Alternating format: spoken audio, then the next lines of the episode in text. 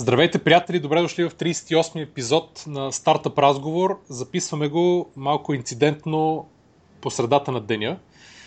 А, обаче имаме много интересни гости. Днес ще си говорим за дрони. Е тема, която сме обсъждали и друг път, а, обаче без някой специалист. А, днес ни гостува Антон Гаврилов, който е един от, предполагам, водещите експерти по дрони в България. Най-малкото с това се занимава професионално. Имат стартъп а, който е свързан а, с дрони, за който ще ни разкажа след малко. И а, така предполагам, че ще се очертая доста интересна дискусия. А, на гости ни също и Стани Милев, нашият а, редовен ко-хост вече, може би да го наречем назад. Да, извинявам се за всички хора за това. Които някога сте слушали ли? Да. Стани Милев, който е винаги има доста интересни неща за разказване, но днеска ще говори с особен хъс за предстоящата стартъп конференция, която е в петък и събота тази седмица, на 9 и 10. Не, 10 и 11. 10 и 11 октомври. А, и която е под а, надслов Growth Hacking. Една тема, която е особено пренебрег... не пренебрегвана, ами особено няма много експерти, всъщност никакви може би в България, но която е така основата на развитието на всички по-успешни стартъпи по един или друг начин. Но да започнем с, с техническите машини, дрони а, и с Тони. Здрасти, Тони. Здрасти, Боби. Разкажи с, съвсем накратко за, за теб и как се стигна до това да се занимаваш с Flyver. И да започна от къде? Да започна от малко по-назад, където още нямаше дрони или поне нямаше дрони в, в вида, в който ги познаваме. Нали, като си говорим за дрони. Или както вероятно е по-правилно се казва дронове, ама дрони е по, по така звучи по, някакси по-хубаво. А, дроните са нещо, което ние отдавна знаем. Нали, има радиоуправляеми моделчета, които дори може би още нашите нали, родители са се занимавали с тях, само че вече си имаме и а, програмен интерфейс за тях, имаме и какво, имаме и, и идеи за какви програми да правим за тях. Това е нещо, което Fiverr иска да направи.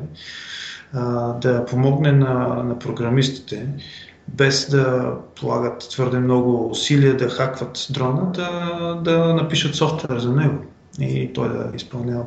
Кажи само с, с две думи, понеже предполагам, че дефиницията за дрони е доста обширна. Нали, тя може да е от едно просто хеликоптерче а, с дистанционно управление до ние метални кучета, които търчат а, на тази Boston Dynamics, която Google я купи. Каква е дефиницията на... Тоест, има ли някаква дефиниция на дрон? То, като повечето нови думички в индустрията, дефинициите са много, много шарени, много широки. Аз лично не смятам, че има една дефиниция, която някой може да изкаже, но дрон е робот. В смисъл, нещо, може да го наречем също а, а, както е на английски Unmanned Aerial Vehicle или UAV. UAV или UAS също. Това са тия, ето фърлят, дето шпионират от небето и фърлят бомби тук там. Да, да, да, точно така. И общо взето, като кажеш дрон в Америка е едно, като кажеш дрон в Европа и съответно България е съвсем друго. Нали, дрон в Штатите предимно това, дето хвърля бомби, да шпионира и нали, да прави лоши неща. Тук дроните са а, по-скоро тези добри самолетчета и вертолетчета, които летят, които правят някакви готини интересни неща. Кладкоптерчетата с камерите, дето летяха върху протеста. Точно така, протести, спортни събития. Въобще сега наскоро изпращихме едно кладкоптерче върху, тази, върху този завод, който експлодира фабриката в Маливон. И, общо взето. Не те разбрах. Вие ли го изпратихте или, или... Ами те не сме само ние. Общо взето, който се сети за това нещо, го направи. Няколко медии имаше там, които се бяха подготвили по този начин. Ние помахме на една медия да, да, си, да си заснеме материал. А, но имаше някаква голяма, такава, много широк кръг 4 км поне, който да беше спрян и ограничен достъпа. Така че само един дрон успя да прелети. Аз това не съм го видял с нали, при разказаните неща, които съм чул там. Но, но, но пак с дрони се е заснет това нещо, защото нали, беше опасно да лети някакъв самолет, то беше мъгла, ниско трябва да се лети а, и в крайна сметка някои дрони се пробваха, един успя. Кой беше той? Вие или? Не, не, не бяхме ние, защото ние а, имахме дрон, който беше предназначен за по-друг тип снимки. Той беше предназначен да, да стои отгоре и да направи няколко нали, кадри от с, с, с такава, да стои отгоре и да снима, не просто да мине отгоре и да снима. А, и това, и това не, не, не го бяхме планирали добре, не знаехме точно колко километра надалеч от самото място ще ни блокират. 4 км в място, където няма пряка видимост, се оказа твърде много за един такъв дрон, квадкоптер, който може да лети примерно 15 минути. Освен това имаше и други колеги, които летяха, имаше и общо доста хвърчила там и колегата, който беше на място, каза, че е било доста рисковано от гледна точка на това да не се получат някакви сблъсъци на всяка летяща устройства. Аз ти го предсказвам малко преувеличено, но... Това е доста футуристично звучи. Да, но, но ето виж бъдещето как изведнъж идва при нас. А аз всъщност съм доста позитивно изненадан, че като каза медии, а, използват дрони, за да заснемат а, на подобни места. Тоест, технологично, нали, тук като каже човек медия, обикновено си представя вестник Дума едва ли не и нали, някакви архаични издания и някакви певски, мевски и така нататък групи, дето нали, не има това целта да фърлят дрони напред-назад, но а, не, за доста интересно звучи. За голямо очудване също, говорейки с вестници предимно, а не само с вестници, и с телевизии, говорейки си за това, което прави Flyover, се оказва, че те или имат собствен дрон при себе си, вече закупен, за да си играят и да го пробват, или имат доста стабилни оговорки с някой, който има дрон и го оперира, което всъщност може би по-добрия избор в момента за медия. Като нали, това нещо може да е ефтино, може и да не е толкова ефтино, ако вече трябва да носи професионална камера. А, и затова може би по-изгодният вариант за медиите е да използват външни услуги, най-вече не заради сама, самия кост, самата, самия, самата цена на дрона, ами заради това, че човек, който го оперира, знае какво прави. А т.е. кажеш, че в България има а, е, някакъв едва ли не underground движение, което да си оперира дронки нали, сами по един, по двама души, така, човек може да ги използва. Тоест, да. е доста професионално направени, предполагам, професионални машини, твикнати, пимпнати и така нататък по разни гаражи. Точно така. Тя има доста голям underground, а, нали, има доста, доста общество, което нали, не е изкристализирало в нещо явно, обаче отскоро вече започнаха да се образуват разни сформирования. Ние, например, с още една група от най-активните човек, които ние така познаваме в това общество, сформирахме Българска асоциация за безпилот, безпилотни системи. това е много готино. Имате си асоциация вече, за да може да си лобирате. Абсолютно това е идеята, да. Не, и покрай това нещо и доста други неща. Ще има курсове за пилотиране, може би някакъв вид сертификати за хора, които могат да пилотират и които не могат, защото не е въпрос само на играчката, която ще се щупиш, а и може да щупиш и някои други неща, може да нараниш хора и в крайна сметка да навредиш на, на имиджа, който дроните биха могли да имат. Кажи, кой е, ме ми е интересно поне, кой е най-якият дрон, който си виждал или си тествал? Какъвто и да било вид? Летящ, пълзящ, ходещ? Е, ние само си играем за момента с а, хвърчащи, като пълзящите, плуващите и всякакви други такива сме ги оставили за, за други фирми или за, за друг етап от развитието ни. Ние тествахме 5-6 китайски, американски, френски а, дрони, а, като най-красивия, ако як значи красив, е разбира се френския, поне за мен от към продуктив дизайн, от към инженерен дизайн, пак китайците изостават. За сметка на това китайците са най-яки от към цена. да, традиционно. Зависи. А има ли някакво... Ами... А, нали, предвид повече, като, да не знам, и функционалност, примерно с едно копче да прави три четворен лут, два лупинга и да се превърта и така нататък. Има ли такива неща? Да, има и това французите го бяха предвидели. Бяха направили наистина копче, което мен ме изненада. Бяха предвидели доста сложен алгоритъм за да направи лупинг самия, самия дрон. А, с, нали, ако искаш да направиш вау ефект, изведнъж така събрал си група хора и нали, какво трябва да направиш? Един лупинг и хоп, цък копчето и то прави лупинг и всички ахват и замират и нали, ти си центъра на вниманието. А, така че това, китайците, това французите го бяха предвидели. А, всъщност, аз, ние малко избързахме, ама разкажи с две думи какво е Flyver и каква е платформата, която разработвате, за кого е, каква е идеята, дали, откъде тръгна тя и в момента на какво равнище е. Идеята на Flyver тръгва от това, че дроните не могат да бъдат програмирани, програмирани лесно. Т.е. те могат да бъдат дистанционно управлявани с дистанционно, както всички радиоуправляеми модели, но но ако искаме да, да изпълняват различни предварително дефинирани задачи или пък да имат някаква логика вътре в тях, тогава задачата става много трудна, почти невъзможна. Няма интерфейси, няма стандартизиран език, няма маркетплейс, откъдето да си изтеглиш апове. Въобще идеята за ап не съществува а, в дроните. И точно това искаме да направим ние, вече го правим. А, правим среда, в която да се разработват апове за дрони като ап е същото това нещо, каквото е в смартфона. Тоест, ние дори си казваме, че смартфона и смартдрона са някакви много подобни неща.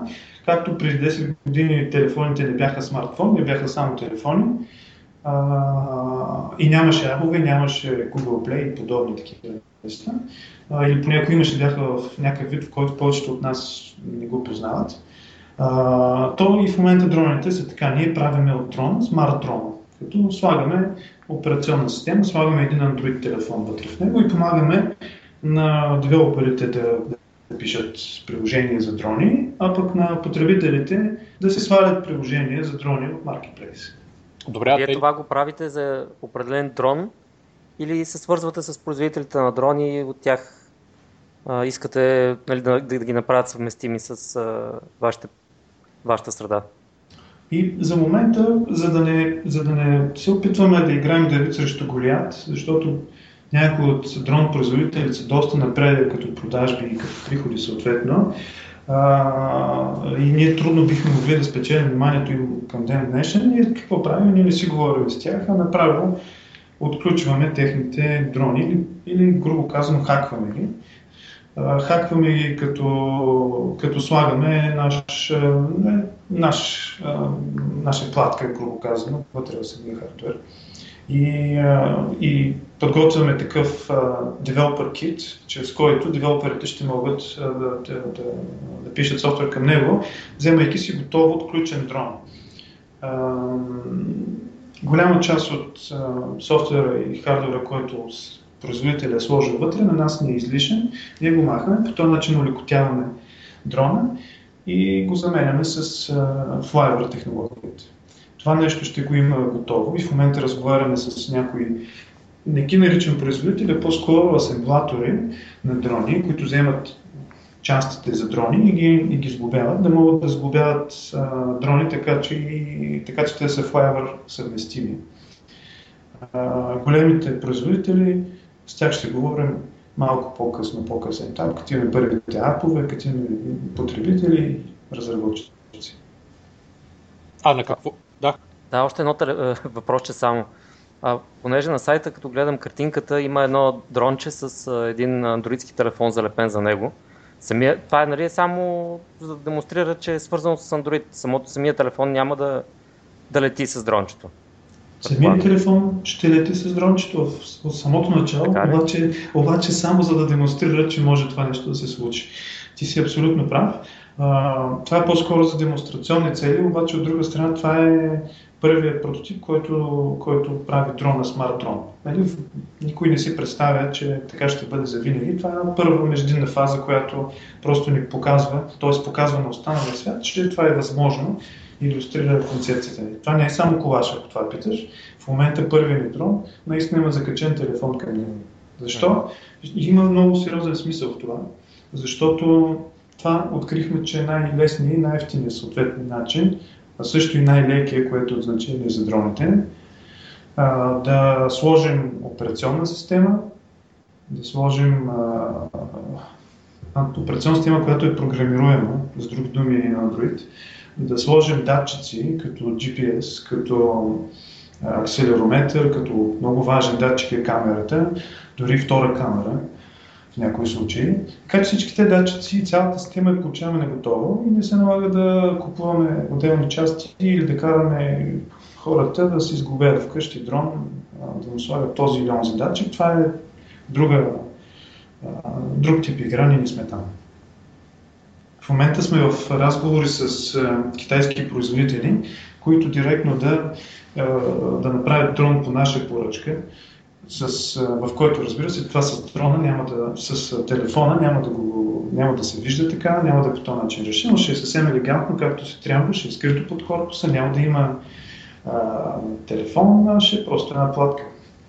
А вашия бизнес модел фактически а, основно софтуер, софтуерна платформа ли ще или мислите евентуално да направите и ваш асемблиран дрон, за да се покаже максимално функционалността? Защото иначе нали, разчиташ да някой да се съгласи да ти сложи платката и нали, не може, трудно да. може да скалира. Нали. Ние сме предимно софтуерна компания, обаче за да си изпълним целите, няма как да минем без дрон. Затова в момента се мъчим, не мъчим, а направо работим по въпроса да асемблираме дрон по поръчка, т.е. по наше задание, той да бъде асемблиран. Най-вероятно няма да го правим ние, външна компания, която се занимава с търговията и с дистрибуцията на това нещо. Те ще имат печал от това нещо, това си външен а, друг бизнес модел. Ние просто си партнираме с тях. А, това е идеята ни. Ние сме софтуерна компания, помагаме на, на хората да пишат софтуер, но няма как без хардуера. Добре, а в крайна сметка, а, като платката, която прикрепяте в момента към телефона, тя, вие ли сте си измислили или е просто стандартна платка, която вие програмирате по някакъв начин? Това е стандартна платка. Тя не е нещо особено, нито е кой знае какво ноу-хау, което ние сме измислили. Това е стандартна платка, която ни позволява да имаме директно контрол върху двигателите. От друга страна ни позволява да имаме интерфейс към Android. Тоест, това, което ние програмираме, всъщност е самия фреймворк и самите библиотеки, които програмистите да използват. платката е начин да се включим на, на най-низкото електрическо ниво към, към дрона. От една страна и от друга страна да имаме а, интерфейс на много високо ниво, какъвто е Android. Планчетата е една, трябва, една как да го пишете, супер лека и супер малка супер ефтина, разбира се, но повечето хора тук се срещат за Arduino, нали, който се е занимавал с такива неща. Arduino е първото нещо, за което се среща човек, но Arduino по някакви причини се оказа неподходящо за нас. А, скъпо е и е тежко и, и затова минахме на альтернативен вариант, който е доста по-ефтин и по-лек. А при вас фактически вие платформа ще правите като marketplace, т.е. тип iTunes ли е идеята на вашия сайт, или да е някаква апликация, която по някакъв начин да, да свързва, т.е. в Play Store или в... Това ще е най-вероятно аналог на Play Store или на, на iTunes, който в момента не мога да ти кажа как ще изглежда точно, дали ще бъде наш или ще бъде част от чужд. Или имаме известен път да извървим до тогава, да, на някакви разговори с Google и с Apple. А, нали, ако можем да използваме маркетинговата сила на Google и Apple и да, да сме инкорпорирани там, това е нещо, което сигурно няма да, да прескочим като възможност, но винаги разглеждаме и план Б, който това си изцяло наш собствен си маркетплейс. А можеш ли да ни кажеш няколко примерни апликейшена, които могат да направят разработчиците, които дали ще са от полза за притежателите на дрончета? Ами аз мога да ти кажа няколко. Дори на сайта сме изброили десетина, а, които са концептуални такива апове. Апове, които в момента звучат по-скоро като добра идея, отколкото реализации, си търсят правилният човек, който да ги реализира. А, една идея, която има сравнително голямо приложение е охранителен дрон. Примерно имаш, а, имаш някаква собственост, която е далеч от тебе, вила или лятна къща или нещо друго, която нали, е включена към СОП, но а, нещо се случва и алармата се задейства и ти искаш да видиш какво точно става там, защото датчиците на алармата не ти казват нещо. Дрона, който е готовност, при задействие на алармата се, се, се задейства и ти предоставя картина живо от целия имот. Това може да е къща, може да е някакво декар на земя или какво да е това. Същото нещо въжи и за всякакъв друг вид имоти, които не са точно къщи, примерно земеделски площи, против кръци в земеделските площи. Нали, има, това са а, приложенията, които са малко по-близки до нашето ежедневие, но има и приложения, които са много силно индустриални, които може би се подценяват все още в голяма степен, но аз силно вярвам в тях. Примерно там, където става въпроса за някаква инфраструктура на, на огромни площи, дрона е едно от нещата, които за момента не може да, не може да, никой не го превъзхожда като отношение разходи и добавена стоеност, който той добавя. Примерно, ако трябва да се облегти един а, парцел, който е 10 на 10 декара обработваема площ, а, да се, да се заснеме с а, специфични датчици и да се получи информация за това къде е примерно напоен или твърде е сух или нещо такова. Оказва се, че там има доста голямо приложение а, един дрон може да свърши тази задача за по-малко от час, а, а пък обикаляйки го с конвенционални средства да отнеме примерно ден или може би повече. А, така че тук нито се изисква ръчно управление, нито се изисква оператор, нито се изисква а, друга техника, машини или каквото и да е друго. Това нещо да се свършва работата по-бързо и инвестицията в а, този дрон се изплаща много бързо при по-големите земевладелци. А. Е, сещам се, искам да още един пример да ти дам, който е от любимите ми. А, но все още не съм намерил човека, който нали, да го облече в конкретна идея, конкретно изпълнение. А, това е тъй наречения Romeo App, както го наричаме, или романтичния дрон. А, дрона, който е твой пръв помощник, когато примерно искаш да, да, да ухажваш някоя жена по, по особено оригинален начин. Примерно да й занесе цветя, да й, занесе, да развее един банер пред нея, който пише обичам или нещо такова. Или по по-дискретен начин, разбира се. Това е пък дрон, който или ап за дрон, който няма особена бизнес стойност, но има голяма друг тип романтична и емоционална стойност. Той да, дрон детектив, който следи романтичния обект, дали какво прави през деня. Чета, вие сте в опасна тема. тук също има, тук има вече бизнес модел, мисля. Я чакай аз да питам нещо. Абе, Тони, разкажи малко за, всъщност, понеже нали, си говорихме за инвестиция, смисъл, колко пари струва това нещо, защото нали, ние тук сега си говорим, може би много хора си мислят, че е също сядски скъпо. Кое нещо имаш преди ти? Ми, примерно да си, да, да, да, да речем да си купиш някакъв дрон или да си го направиш и аз не знам, той имат сумати варианти. Е, има различни варианти. Но като пари, да, примерно, ако аз искам да имам дрон, който да, да, да знам, примерно, да ми полива ливадата, нали, какви, каква инвестиция трябва да си подготвя да се случи? Ами, ако а искаш... който да полива ливадата, ще кажа веднага. Моля? Вместо дрон, ром, който ти полива ще Да, това ще е по Това е subscription based модела.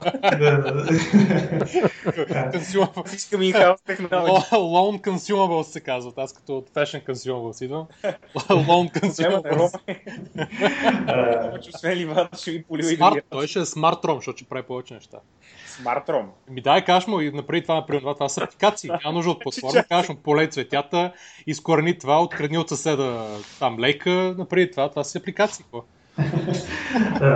истинските, като си говорим за истински дрони, говоря за дрони, които могат да вършат някаква работа. Айде да не е за поливане, че там малко по-сложен случай. Там дрона струва няколко стотици хиляди наистина Ямаха са го направили. Там в Япония поливат само с такива или по-скоро а, някакви пестициди разхвърлят. Ама той е наистина много скъп, ама да го оставим, че той е изключение. Този, който а, примерно е достъпен в момента, даже знам, че се продава в българските тех вериги, онлайн магазини, не само онлайн, е в порядъка на 1000 лева, примерно дрон, който може да служи за снимане на, на, на някакви неща от въздуха. А той е квадкоптер или октакоптер или какъв е? Обикновено по-ефтините модели са квадкоптери. Нали, колкото повече перки има, съответно хекса, окта и така нататък коптер, има по-голяма подемна сила.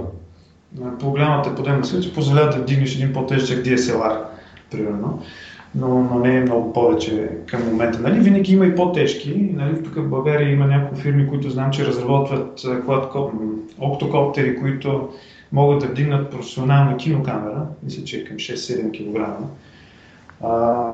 Но това са нали, строго професионални машини.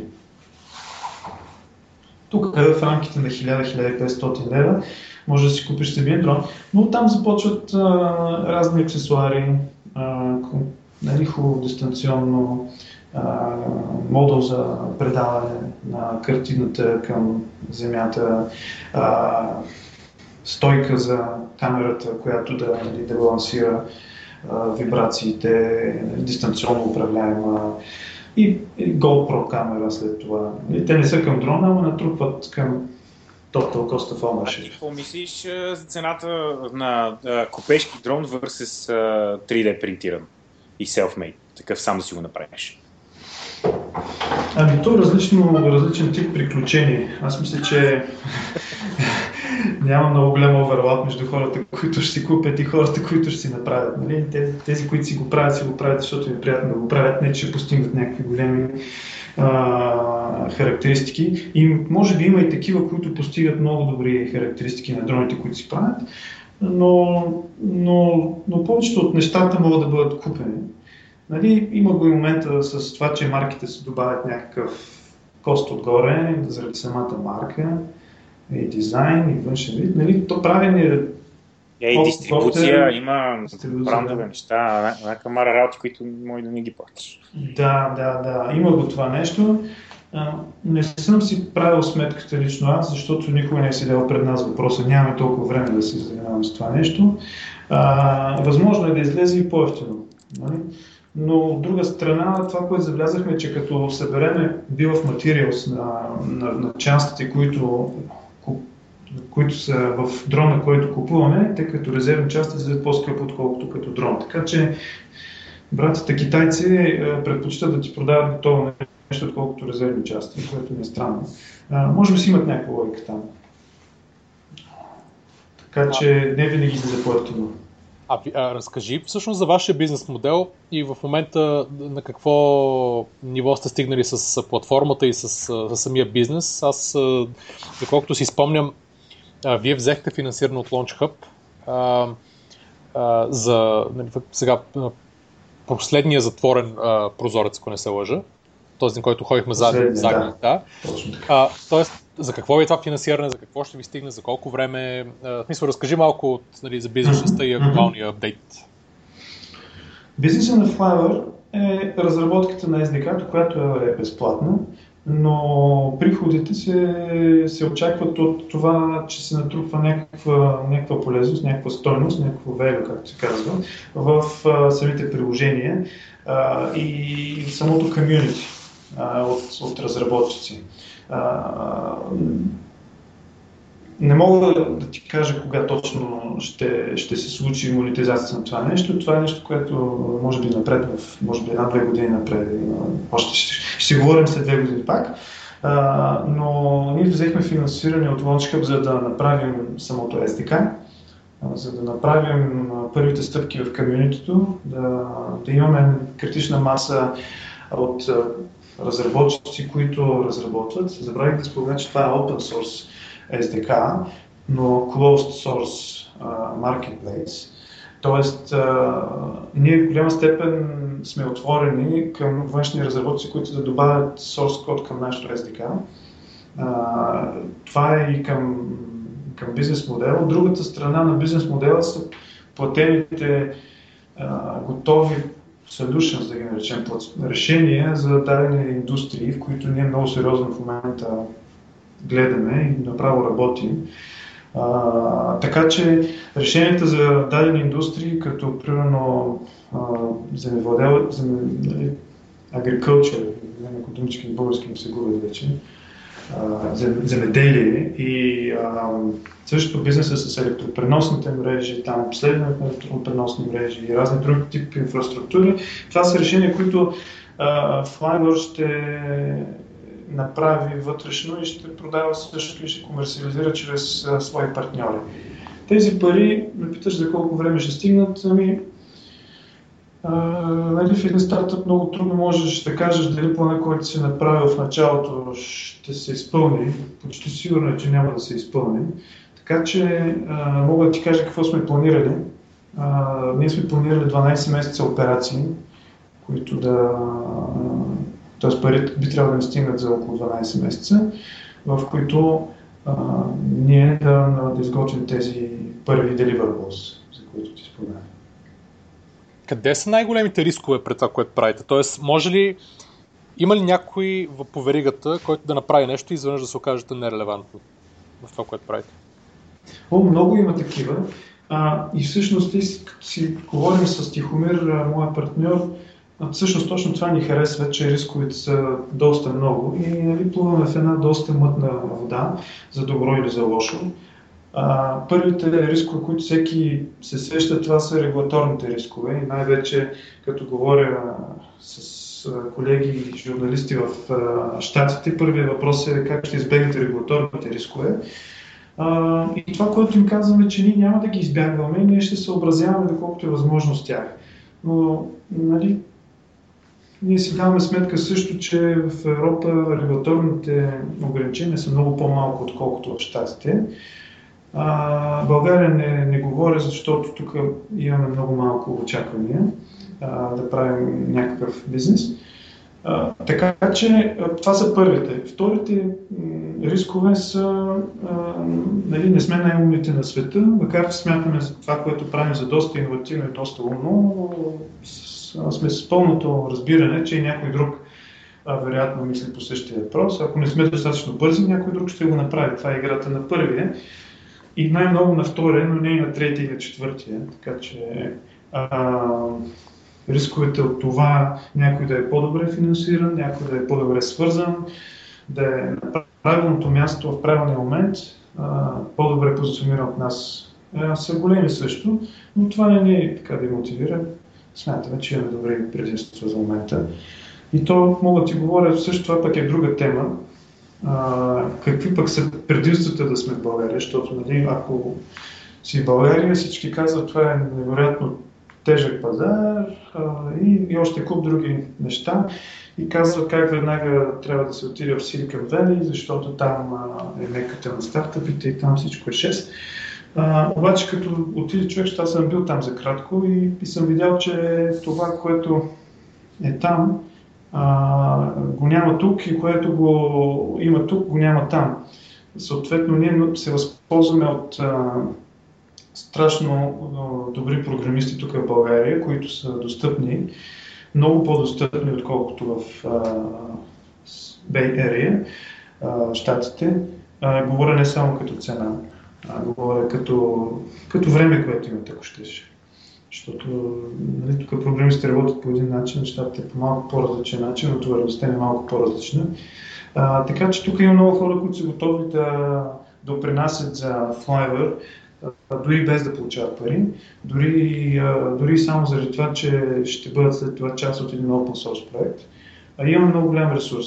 Имаме и много голям ресурс да също да използваме сравнително добри маркетинг хора а, на сравнително добра цена. Тоест, ако.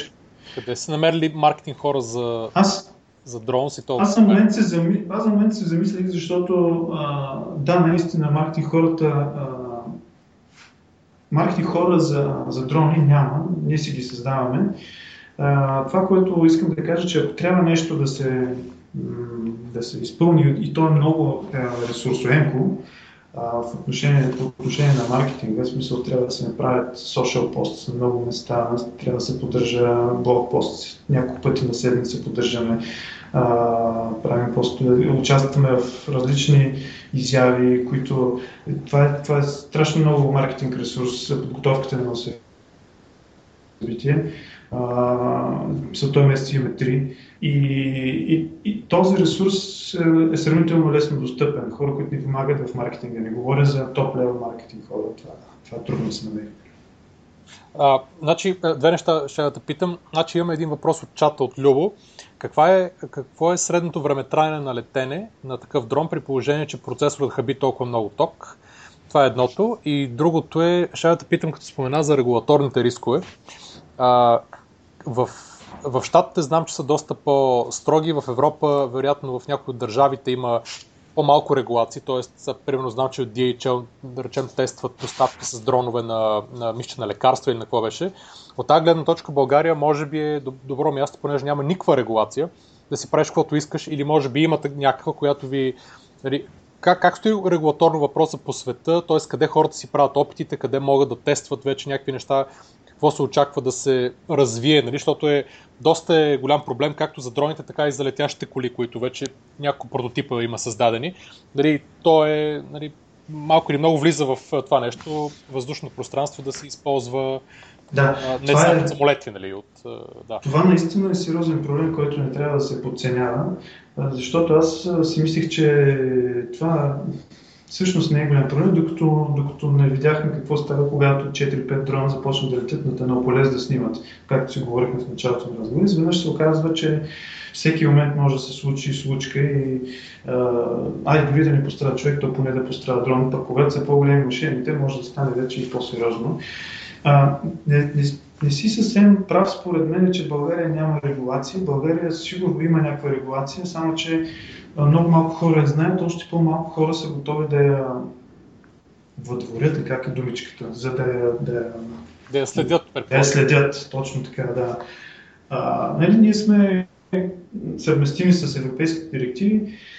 В голяма степен директивите за това какво е позволено и какво не е позволено се пишат в момента. Те се адаптират, защото има някакви, не може без никакви директиви. И в момента е забранено да се лети над София без съответните разрешителни.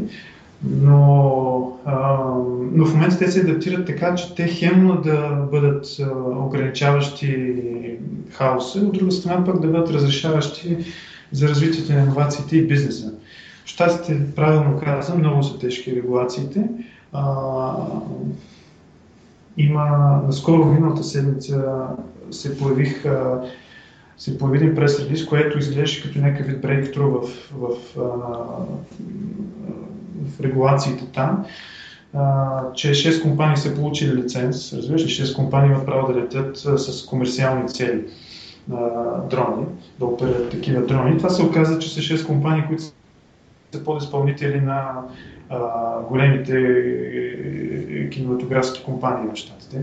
Тоест Холивуд е натиснал законодателите да им дадат разрешение. И това наистина е въпрос на голям лобизъм там. Доколкото следя нещата, виждам, че а, предимно Amazon вкарват също много пари и усилия в а, лобизъм там, за да, за да постигнат това, което са обявили, че правят доставки на а, пакети до 2 кг. Google, тяхната стратегия пък е, в момента, не, доколкото знам, не инвестират твърде много в лобизъм, но си правят а, опити в, а, в Австралия, където регулациите са много по-слаби, нали, поради големите пространства, вероятно.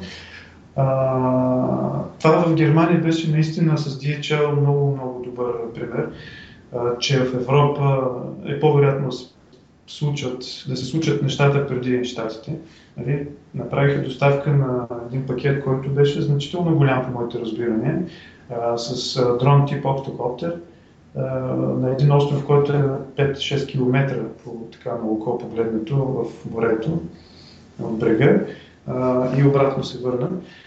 А, пък по отношение на въпроса на, на човека от чат, имаме дрони, които в, в нашите измерения, значи за парите, които споменах, любителски и полулюбителски сегмент летят между 15 и 20 минути. Този дрон, който DHL използваха, А, доколкото на мен е известно, има около 40 минути живот. Те са използвали около половината от него, за да стигнат до острова и да се върнат. Може би за, за сигурност са го преразмерили. Той значи е доста бърз този дрон. С, с каква скорост летят, по принцип? Трудно ме да се спомня в момента скоростта. Не е като, на, не е като самолет. А, трябва да... Не мога наистина в момента да кажа. Те, всъщност скоростта при дрона не е чак толкова малка, също така. Говорим се за нещо от рода на 50 км в час, или може би малко повече. Не е никак малка, тъй като този дрон а, харчи много ток не за процесора, както спомена а, слушателя в чата, ами а, за, за, за да стои във въздуха, за да движи електродвигателите. А, там мощността, която ние изчислявахме е в порядъка на киловатт. Нали? Процесора харчи миливати, а пък а, електромоторите киловатт, за да стои във въздуха това нещо. А, и затова толкова бързо се стопява и батерията. Това е основният проблем на дроните в момента. А има такъв допълнителен въпрос. Ако вашата добавка с колко намалява живота на батерията? И операционната система и самата платка? И намалява ли го изобщо? За момента това е пренебрежимо малко. Всъщност а, ние не намаляваме по никакъв начин живота на батерията, защото, а, защото софтуера на телефона използва батерията на телефона. Те са в момента от две отделни независими батерии, няма особена причина да ги свързваме, а, да са заедно, тъй като разликата в консумацията е наистина огромна. Само да кажа за DHL-ското дронче, че е развивал 18 метра в секунда. На височина 50 метра. Вау! 18, Някой това е да около... го сметне в километри в час. 300 милиарда и 286 милиона, веднага ти казвам. Това е близо до Около- скоростта на светлината. Не, Това е около 65 км в час, но така си го сметам. По 3,6, ако не се лъжа беше. Добре, бе, 64,8. Има приближи тия работи. Да. 60 65 км в час. Е, значи те ако е на няколко километра този остров бил в Германия, На значи 12. съвсем, съвсем, да, съвсем спокойно може за 20 на минути да отиде да се върне явно. А, има, между другото, още два технически въпроса а, от чата. Какъв е обхватът на комуникация? Примерно при земеделските дрони може би трябва да има станции за увеличаване на сигнала, това е едното. И другото е, има ли дрони, които да имат а, сигнал от дрон на дрон, а, както при балоните на Google? Като летят относително близо. Ами, Айде от първия въпрос да започна. Да, обхват е от значение. А, и тук подходите са няколко. Wi-Fi, 3G и Dedicated RF комуникация. Аз не съм инженер, не мога да, да, да развия въпроса в дълбочина, но при земеделските, там когато става просто километри отстояние и много често липса на, липса на постоянно 3G от мобилен оператор, а, там се използват а, RF комуникация, на обикновено радиоизлъчване, което разбира се нали, може да бъде защитено, за да не се прихваща дрона и така нататък. А, но, но това наистина стои като важен въпрос, защото ние в момента работим, мислим по въпроса как да усилим обхвата на обикновените дрони с Wi-Fi, с които връзката между станциите това е с обикновен Wi-Fi и, и експериментираме с някои по-сериозни антени вътре в самия дрон, която ще замени антената на телефона в бъдещия Flyver дрон. Припомни ми втория въпрос, че забравих. А, дали има дрони, които, подобно на гугълските балони, тия с интернета, да си хвърлят сигнал един на друг? Знам, че има опити по, по въпроса. Аз не знам за конкретна имплементация. А, знам, че в момента много се работи по темата стратосферни, стратосферни такива дрони, които да летят в, на височина около 20 км над морското равнище, с голям размах на крилата и с а, фотоволтаични клетки по целите крила, за да могат постоянно да извършват а, своите операции, да предоставят примерно свързаност до дадени отдалечени места. Те са постоянно свързани наистина а, с Земята. Бих предположил, че са свързани и помежду си, но нали, повече от това не мога да кажа. Къде изчакаме Стани да си дуна. И извиняйте. Ам, така, други въпроси от чата, мисля, че нямаше на този етап, поне не техническите. Ме ми е интересно, ам, по принцип, като каза за... Тоест, колко апликации може да понесе един дрон? Подобно ли е на телефона? Абсолютно подобно, всъщност е абсолютно същото, тъй като а, за апликацията това е един телефон с някакъв вид аксесуар около него закачен. Това е самия дрон. Така че аналогията е абсолютно същата, колкото апликации може да понесе твой телефон, толкова може да понесе и дрона с твой телефон. Няма особено. Чува се кога някой, кога някой ще направи социална мрежа за дрони, които си летат. И това бяха едни от интересните предложения, които получихме скоро. А, дрони, които нали, в свободното си време, когато бъдат използвани, се събират и си купонясват заедно. Фейсбук на дроните. Да. Дори сме заснели филмче по темата.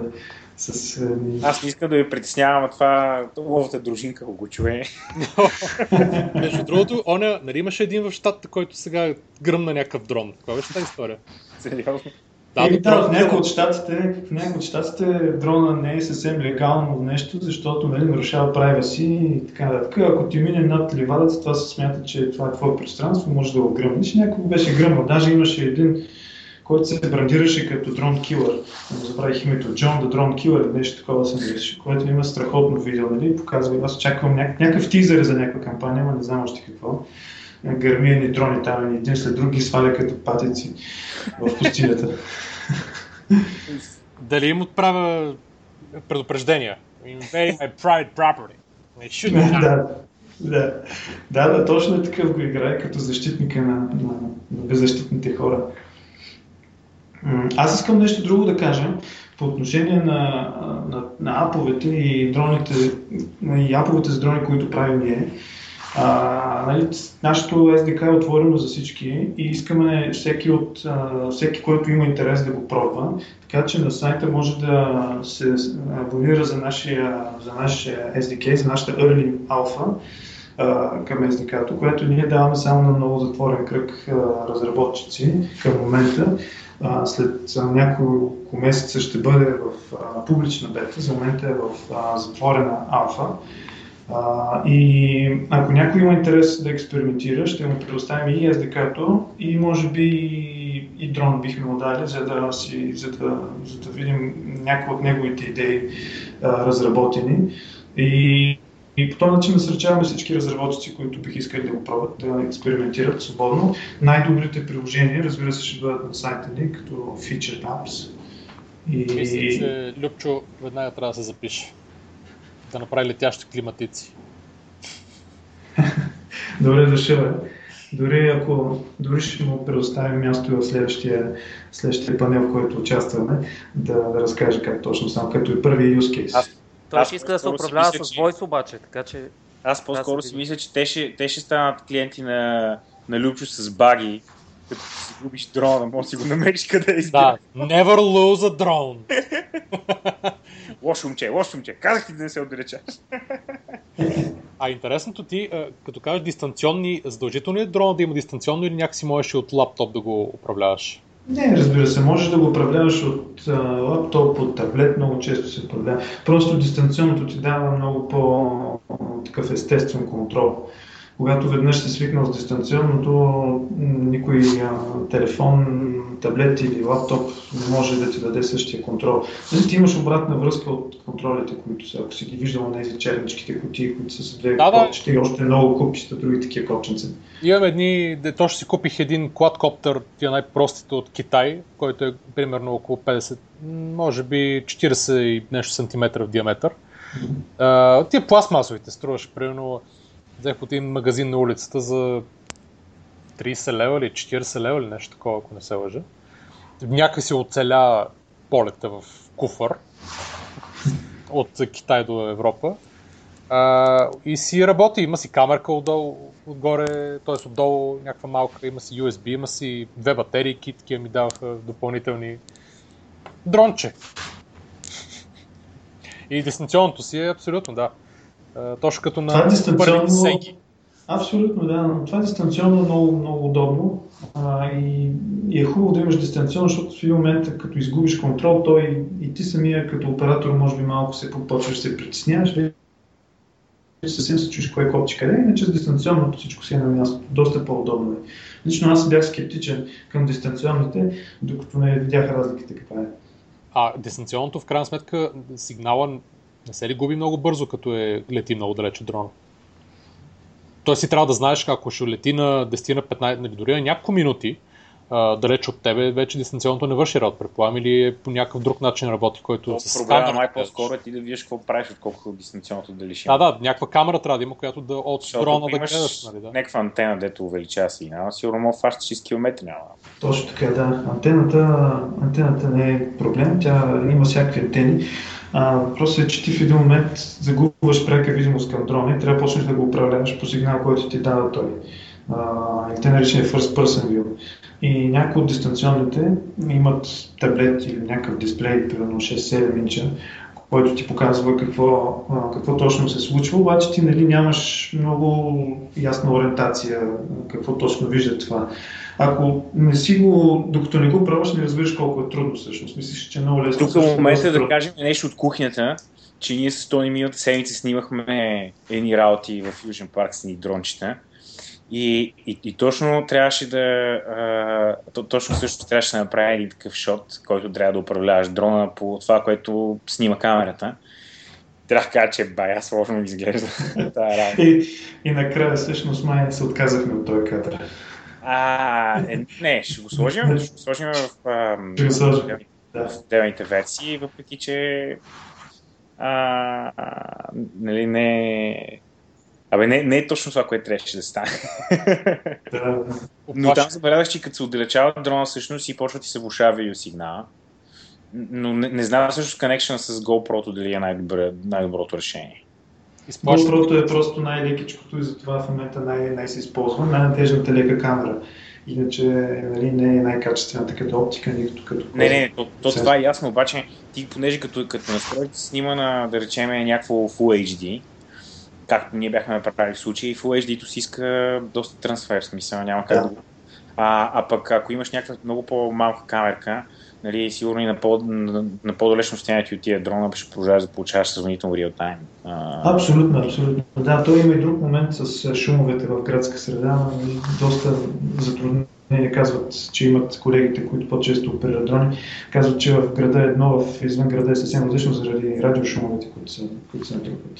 Тук е момента да кажем нещо много интересно, като по... цъкахме малко дроните на поляната и почнаха да идват пчели. Да, защото те жужжат явно в някаква така подобна частота и всъщност си играеш с дрони, приближаш пчелите. Което, между другото, ако остане масово с дроните, ще бъде някакъв екологичен проблем. Има такъв момент. Да, доста проблеми могат да се създадат. Един от а, асоциацията а, ни разказваше как е снимал някъде в полето с дрони изведнъж целият дрон нападнат не от една-две оси, но цял, цял рояк. И нали, той трябва да избере или, защото не може да го приземи на земята, трябва да избере, трябва да го хване в ръка, или трябва да бъде нажилен, докато го хване, или трябва да се щупи дрона, като го пусне, или, или трябва да унищожи челите там, не печете осите, по-скоро стършили били някакви. Абе, ако са били усили стършили до аверта да го фащат с ръка, не, не се Не, да, да, да. Нали, какво е направил? Еми, били стършили. Разбрал от С две думи. С две думи. Еми, леко надолу, леко нагоре. И, нали. Шредер. Точно така, да. Затова пък има друг момент, той не е само екологичен проблем, ами проблем, който а, свързан с хора. Нали, това нещо е доста опасно. Може да нанесе сериозни поражение на човека, ако е по-голяма перката, тя се върти с огромна скорост, тя е опасна. Но да не говорим за тези опасности, да кажа само, че освен екологичен има и друг проблем. И много колеги летят без протектори, а това според мен трябва да бъде е, много строго регулирано. Трябва да какво значи само... Да, какво значи протектори? А, добре, протектори са едни кръгли рингове, които са около перките. А, да. Които... Тия копешките ги имат всичките май. Това е най... Те, доколкото вчера разбрах, всъщност, за да вкарваш тока в България, те трябва да бъдат безопасни. Тоест, ако е, ако е обявяваш като играчка, тя трябва да е безопасна. за да е безопасна, тя трябва да има този ринг, а този ринг в а, един вариант имаше отдолу и отгоре мрежи, които нали, по никакъв начин а, не можеш да бръкнеш там нормално. Безопасна, доста безопасна. Това намалява подебността на дрона, той става по-тежък и така нататък, ама си заслужава. Сега ще има реалити шоу The Drone Wars, където ще има като петлю в бой, само че с дронки. Game of Drones. Или Game of Drones също, да. Някъде тук на в Южния парк една поляна и почват двама с две дронки, въоръжават ги с нещо и си започва. Ние направихме това, което Стани разказа. Е, всъщност трябва да пуснем видеото. Направихме нещо подобно. Два дрона, които танцуваха заедно. Не, имаше Master of Drones играта реализирахме. Ама да летяха ли си? Летяха си. И си танцуваха. Танцуваха си и един оператор ги управляваше. И ето виждаш, Тони още жив. така че... Ама трябва да го пуснете това видео и да го линкнем към, към трябва, тря, Тони трябва на края на видеото сложим един надпис, нали, че никакви дрони не са били наранени. чувствата им също, да, и правата им не са. Аз за чувствата им не съм много сигурен. Предполагам, че е обидно. Абе, много, много е интересно как ще се развие целият пазар а, на дроните и въобще тази зората на автоматиката. Е твърде, твърде плашещо, като се гледа какво става от сега още. Дори с идващите регулации и така нататък, то накрая ще са кучета търчат, летят, пълзят, падат, стават, всичко. Абе, знаеш ли какво си мисля аз? Нали? Всяка иновация е както вдъхновяваща, както нали, размечтаваме си, мислим си някакви велики неща, така и също в следващия момент човек сеща, че това е доста опасно. И най-вероятно така са гледали хората на самолетите в Мазората и при първите полети и си казали, е страшна работа, много опасно, тук може да разрушава. И те наистина са били опасни в началото. Малко по малко обаче, цената на много сили, много регулации, се е постигнал някакъв баланс между сигурност и... Нали, О, това няма спор, сигурност. То, нали, всяк, всяка велика технология започва с някакъв дизрапшн на същия модел, пък ние хората не обичаме много да ни се, да, да ни се разрушава статуквото като цяло. Нали, ако мога да имаме техническа инновация, ама без катаклизма, ще е най-хубаво. А и... кои, са, кои са индустриите, които троните в така най- скорошен план основно биха дизрапнали? Първата е киноиндустрията и, то, и това нещо се случва. Която и реклама да гледам вече, аз вече виждам коя е снимана с дрон. В смисъл някои кадри, които няма как по друг начин да се направят. Аз не съм специалист по кинематография, обаче някои неща просто си личи, че са правени с дрон. Не може да минеш на 2 метра над тревата в, а, с някаква огромна скорост и така примерно 100 метра. Абе, не има и нещо друго, че а, това, това значително сваля цената да. Защото нали, преди, реално това се замислиш, че преди да направиш някакви въздушни снимки, трябва да немеш хеликоптер, да една камара неща направиш, да осигуриш някакви разрешителни и така нататък.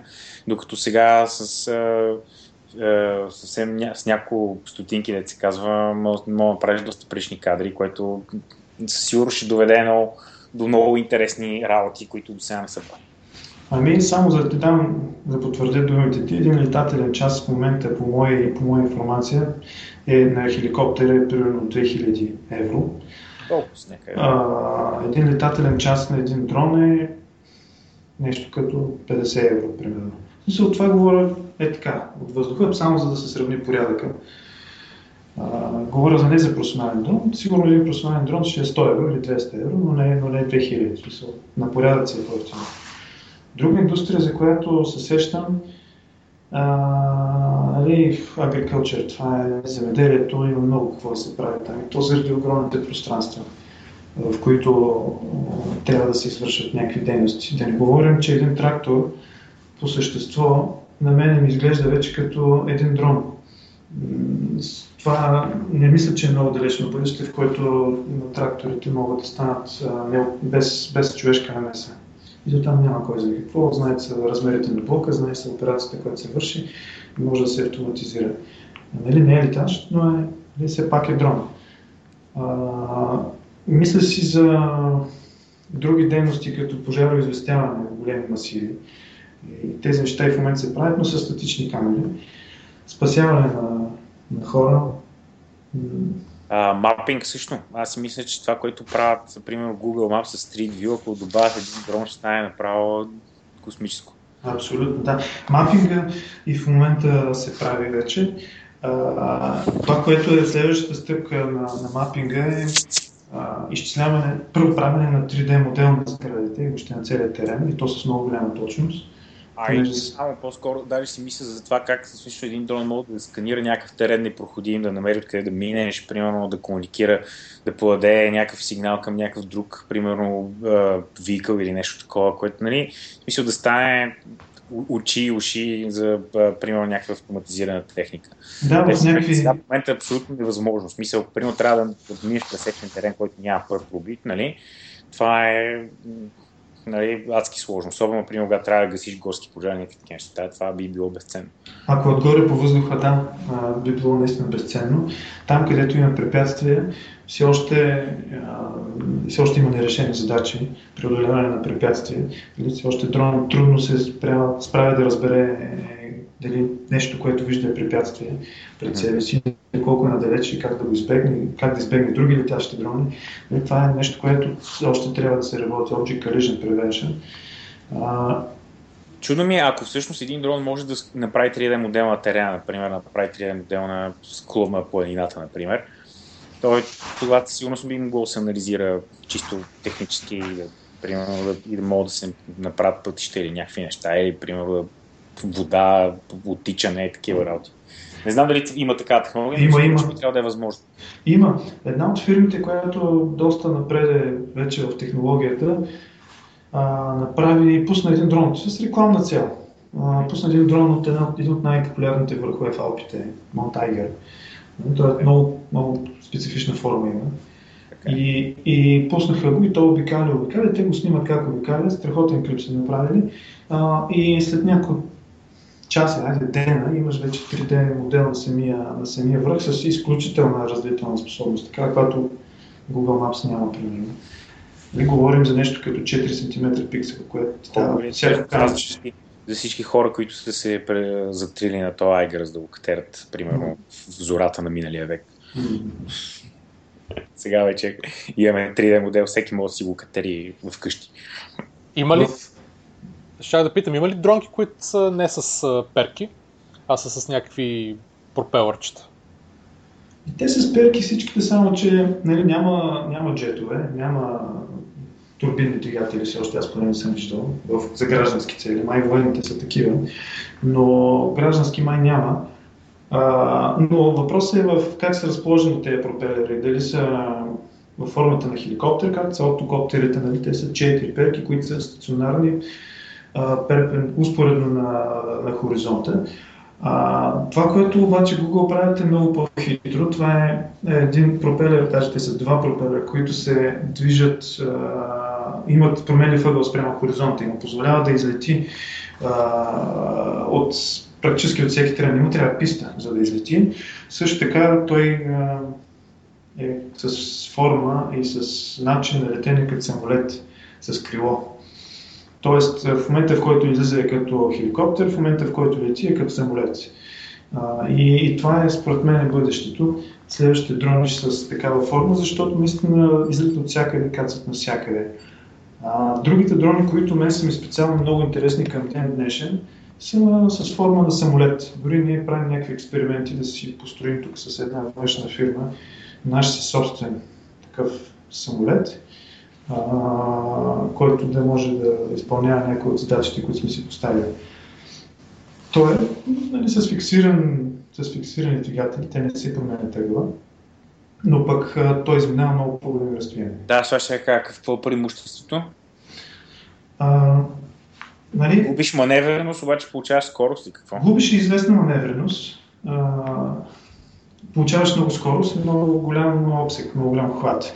То всъщност Учебиш... лайдва с, с, с, с, нали, тогава ще трябва много по-малко пауза да държиш в полет, да. Еми аз давам един много ясен, много, много очевиден пример. Нали, сигурно никой не е виждал птичка, която лети като хеликоптер. Е много малко да речем на такива примери. А, или почти никакви, докато повечето птички летят глайдвайки, нали, носейки се по въздуха, да. използвайки подемната сила на въздуха.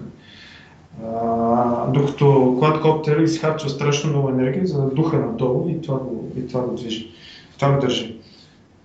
Така че с а, конструкциите в самолет постигаме много по-голям обсек с един заряд на батериите. Да не говорим, че може да се постигне и постоянно, постоянни операции без да се карта за презареждане, но това е друга история. А, и, и с по-голяма скорост. По-големи пространства се обхождат много по-лесно. Това, което говорих за iGear с а, фирмата SenseFly, е едно като, като Delta Planner в много мален размер, примерно 50 см му е крилото от стиропор направен и, и той е с, с крило и една перчица отзади. Хм. А като се замислиш, а, какво ще... Има ли един от основните проблеми, всъщност може би най-големият проблем не е ли като някак като почне да вкарва Artificial Intelligence в дроните? Е, ние това правим. Малко е, или много. Не, мисълта ми е окей, ма вие се пак оставяте, нали, да си кажеш, ако някой направи такъв ап, дрон да се самоуправлява. Да, ти наистина отиваш към следващата стъпка. То не само, че се управлява, той може да се самовъзпроизвежда. О, найс. Да се само 3D Е, мисля, че то да дрон килър вече се подготвил за това апокалипсис.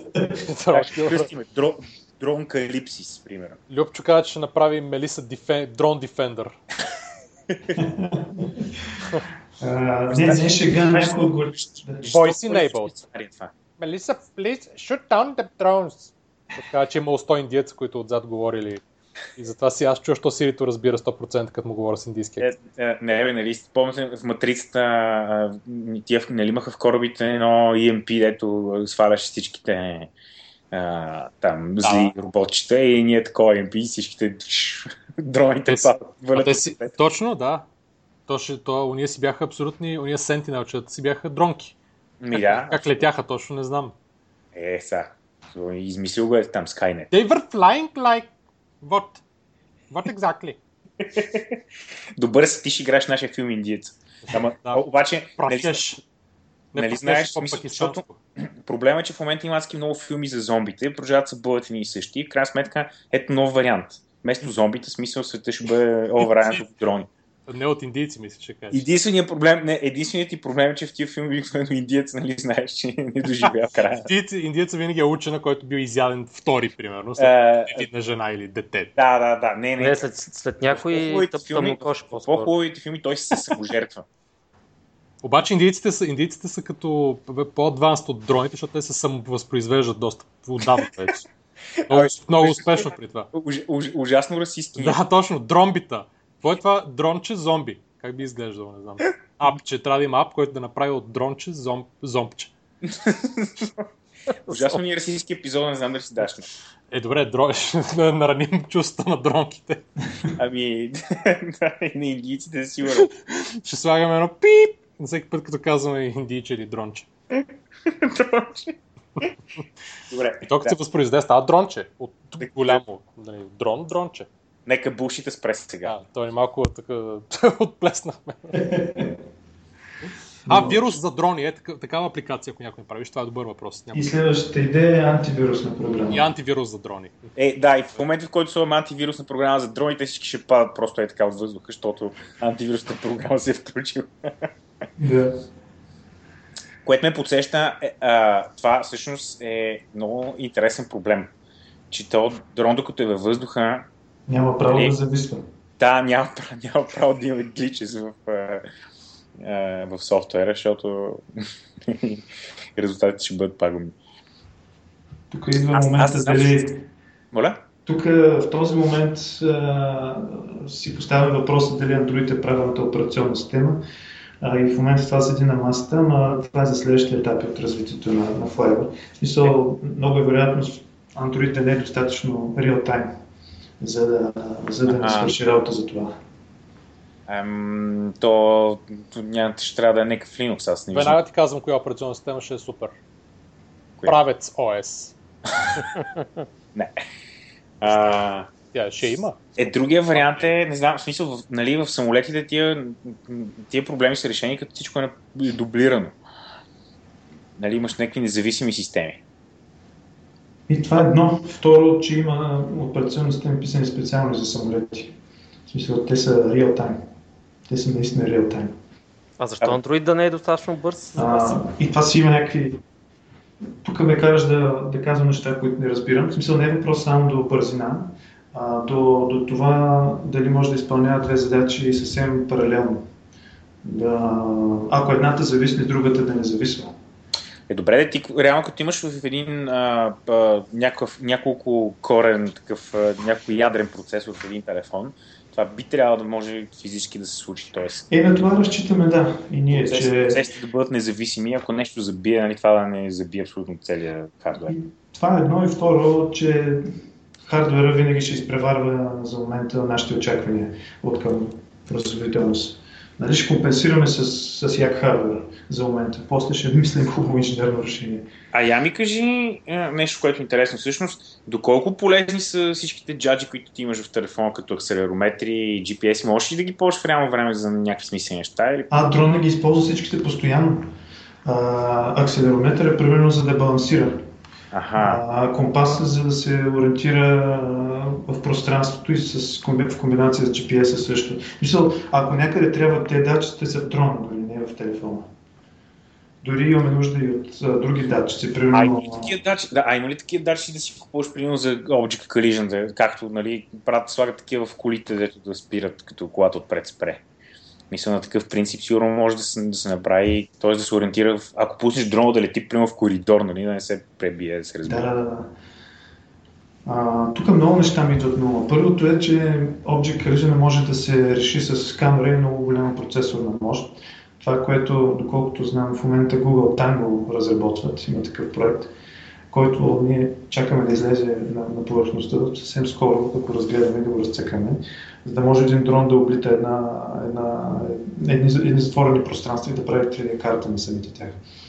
Другата идея е тая, която използват нали, а, летящите а, е, как се казва, летящите мишки, те не са мишки, ами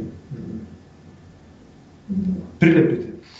А, това, което използват прилепите, са ехолокация. Сори. Като- Щом не е хардвер. Бе, как беше това? Е, живот. А, външна среда. Та, ехолокацията е нещо, което също се използва. Примерно френския Перът дрон използва точно сонари, за да се ориентира а, на колко нависоко се е вдигнал от пода, примерно. Е, такива датчици също трябва. Мен много спешно ми трябва термална камера за извън дроните. И там става много интересно. А, нали, да се виждат животинките отгоре. Е, извинявай, аз да те питам нещо.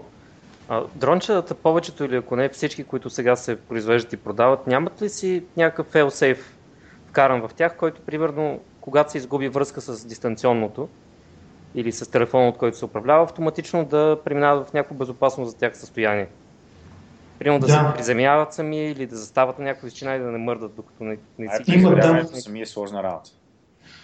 Да, сложно е наистина и да, има такъв софтуер. Те са И много не е толкова ситуации, сложно. С някаква бавна скорост, ако Еми- слиза надолу, нали се приземи в един момент. ако не свърши батерията преди да се приземи. Да, естествено. А, а, да, не, то точно това е въпросът. Каква скорост да се приземи, така че най-плавно и без, и без аварийно да кацне.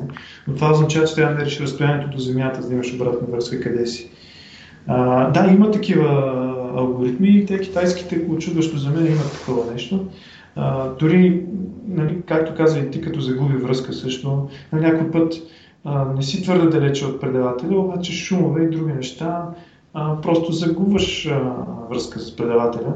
А, и тогава то прави така, така че да, да се върне отново към, да е по-близко до последната позиция, в която е имал обхват. Или последната позиция, в която е излетяла, примерно. Има такива алгоритми. Нали, кацането е малко трики, защото ако реши да каца пък отдолу е гора, нали, не е добра идея, или пък вода. Да, ако е вода най-вече. Абе, От- от, от, от, от, от нашия скромен опит от миналия понеделник, кацането си е сложна работа. Така. Да речем е контролирано падане. Еми, като при самолетите, да, да, то там е контролирано падане. По-скоро някакви дрони с парашут, например, и като, като не да пада, като загуби кой си пуска парашута и си каца. Аз между другото наскоро разбрах, че можеш да приземиш хеликоптер, дори когато му спре мотора. Имаш няколко секунди да го направиш и да го приземиш успешно. Mm-hmm. Някаква въртка се прави с перките се освобождават от мотора, то нещо вятъра ги поема, не знам си какво си и си кацаш като пич аварийно. Айде бе. Да. Трябва го пробваме в Южния парк. Това мисля, че само Чик Норис му така да май. Чак, Чак Норис имаше една бюлетина с най-удобно Чак Норис. Имаш ли? Да, как? Найс. Чак Норис. Значи аз се извинявам, но трябва да тръгвам след малко, че нали, закъснявам за една среща. Тони, благодаря ти много за че отдели доста повече време, отколкото, отколкото мислихме, че имаш началото. Надявам се да ти е било интересно и на Разговорът беше интересен, да. И интересни въпроси също говорих. А, ние ще го качим епизода а, на, всъщност записан вече утре, може би, или други ден най-късно. И ще ти изпрата линка вече ако искаш да го пратиш на някой да ми... Ако да, разбира се. Някакви неща да го, да го да кажеш, ето, слушай, тук съм обяснявал, тук съм обяснявал. Да, да видите. Абе, беше ми интересно да, като, като мине малко време и понаправите, пак да, пак, пак да разкажеш, защото това си е много cutting catch и така много... Ще ми е любопитно на къде ще отиде цялата индустрия. Ще, има, ще намеря някакво приложение и ще останат някакви играчки си for fun, нали? Което пак е, не е малка индустрия, нали?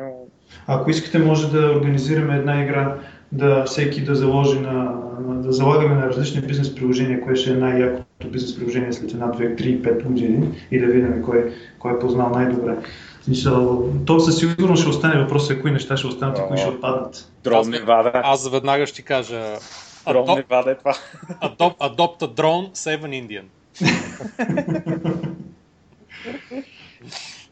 Добре, Тони, благодаря ти много. Okay. Приятен ден ти, Чао и хубав ден. Чао, чао. чао. Чао. Ние оставаме с нашият гуру спец арт креатив ивент органайзер Хер Милев, който... Хер Милев, да. който сега ще пичва стартъп конференцията, която тази година е за Growth Hacking, ама до година мисля, че трябва да е за някакви хардвер. Дрон хакинг. Дрон хакинг и, да, и хардвер и мелиса хакинг и всякакви такива. А Любче трябва да направи един хакатон, кой най-лесно ще хакне и най-добре ще хакне Мелиса и какви приложения могат да им наврат вътре. е, да. Абе, виж, да, Мелиса ще е яко. А, такъв а, домашен дрон прислужник. Дома, домаш, домашна дрон прислужничка ще е Мелиса. О, само. Замисли се, ако чувства. Ако си холивудска звезда и живееш в там, какво беше 25 а, спални а, къща и примерно си забрал очилата в другия край, сигурно има някакво приложение. Get my glasses! А не знам ли си гледате тия видеа, дето с уния пичове, които отиват на риба и по едно време разбират, че си забравили бирата и си пращат дрона да ни донесе бира. А, това май, да, къде е? Някакво видео ли имаш? Да, да, да, е, той е такъв някакъв мокъп, нали, ама е, е, е, е готин е, такъв... Е... Знаеш си, да, фърлиш, фърлиш една празна, празно кенче по дрона. Дрон! Кой вземи две бири си? това ще е новия пернишки бумеранг. чуихме, се, чуихме си за дрон, който разхожда кучите, само че за момента ще знам как би се получило. това, ще, това ще е интересно, да. Нали знаеш кой е пернишки бумеранг? Не си ли чул? Аз знам, аз. Знаеш, да. Аз знам. Какво е? Който, който, който не знае, това е а, фърляш по жена си дистанционното, тя се връща с голяма ракия. Ужас. Изобщо не е смешно. Не, е никак.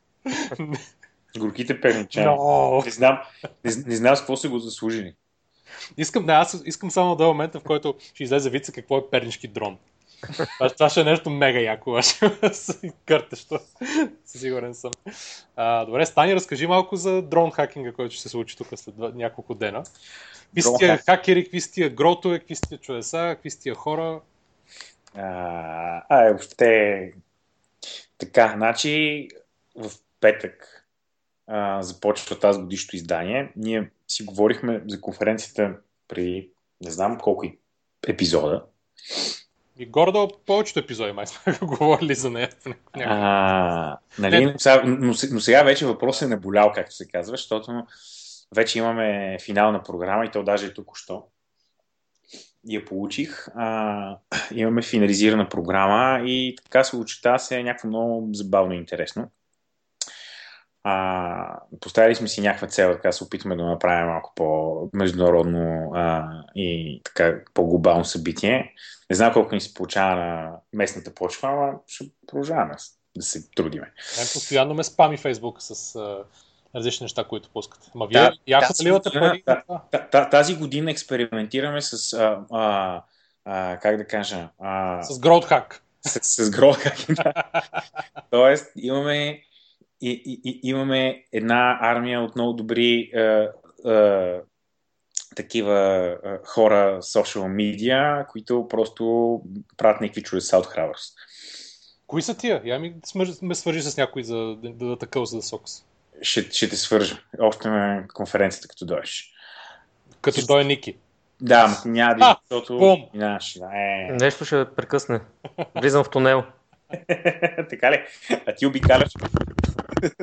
ще правим предприемачите като тия нелегално а, разпространение от корабите в международно, в ничии води.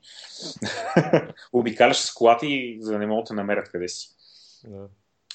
Та така, значи конференцията тази година общо взето минава под словото Growth Hacking. Сложихме Growth Hacking, защото някакъв такъв много секси терминология и да се покажем, че много знаем.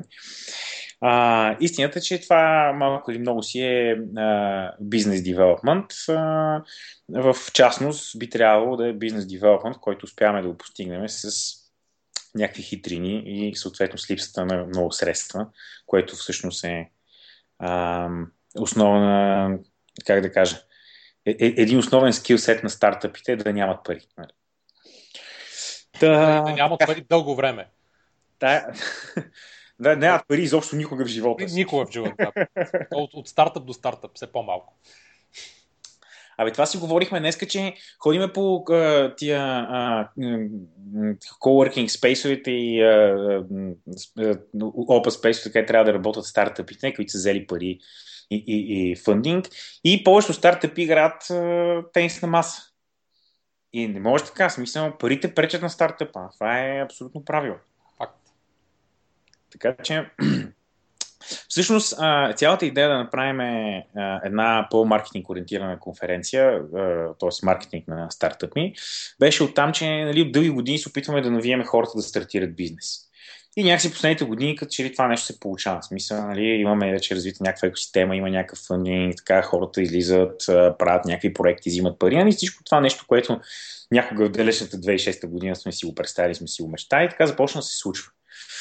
Обаче, какво става там нататък? Сега вече много стартъпи, но някакси там като че ли success приключват. Тоест нямаме много, които може да кажем, ей, тия направиха нали, успешен бизнес, излязоха, взеха още пари навънка, продадоха се, а, примерно почнаха да реализират продукти и така нататък. Нали, някакси чуваме за много стартъпи, които искат да правят някакви неща, да, да, да подобряват средата. Но как се казва, някакви много яки неща. Да, обаче, няма, обаче не чуваме за много такива, които всъщност успяват да стигнат до там. И целият този път а аз съм го изпитал и на гърба си, предполагам, че и на вас ви се случва.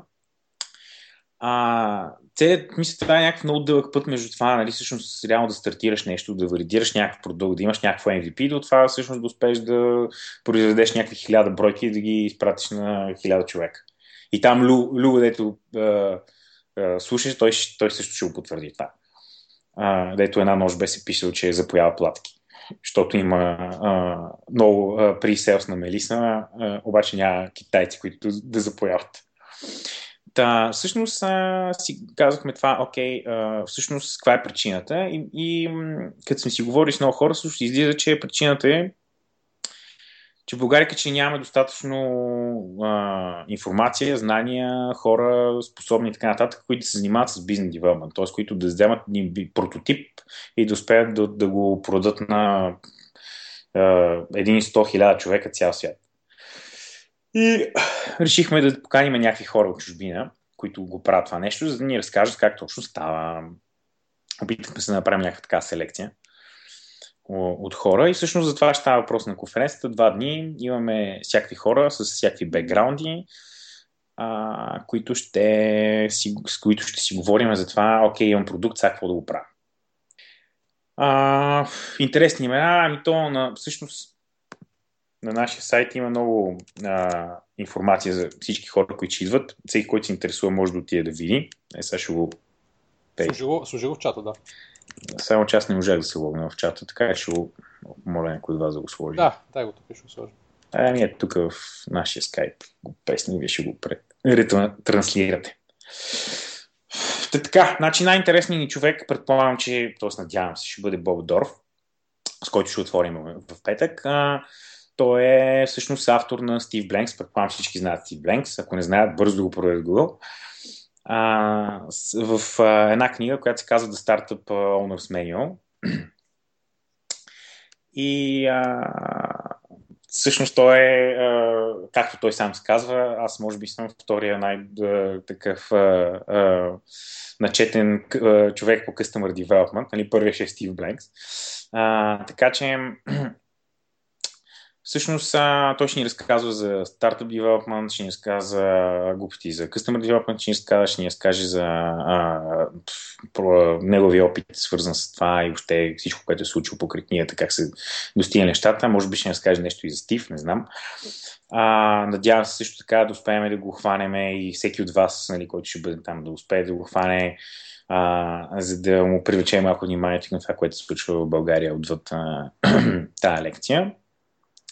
Та, така че аз лично очаквам с нетърпение да чуя какво да ни разкаже Боб а, по този въпрос. А, имаме една солидна група от а, начал с Роб, който също основно се занимава с Customer Development. Той беше написан на книга там The Mom's Test. А, който се, има страшен опит с гриба си, много технологични компании, Y Combinator, не знам си какво си фалирал, работил е за глобални брандове. Бе, супер интересен пич. А, той също мисля, че ще направи много готин толк.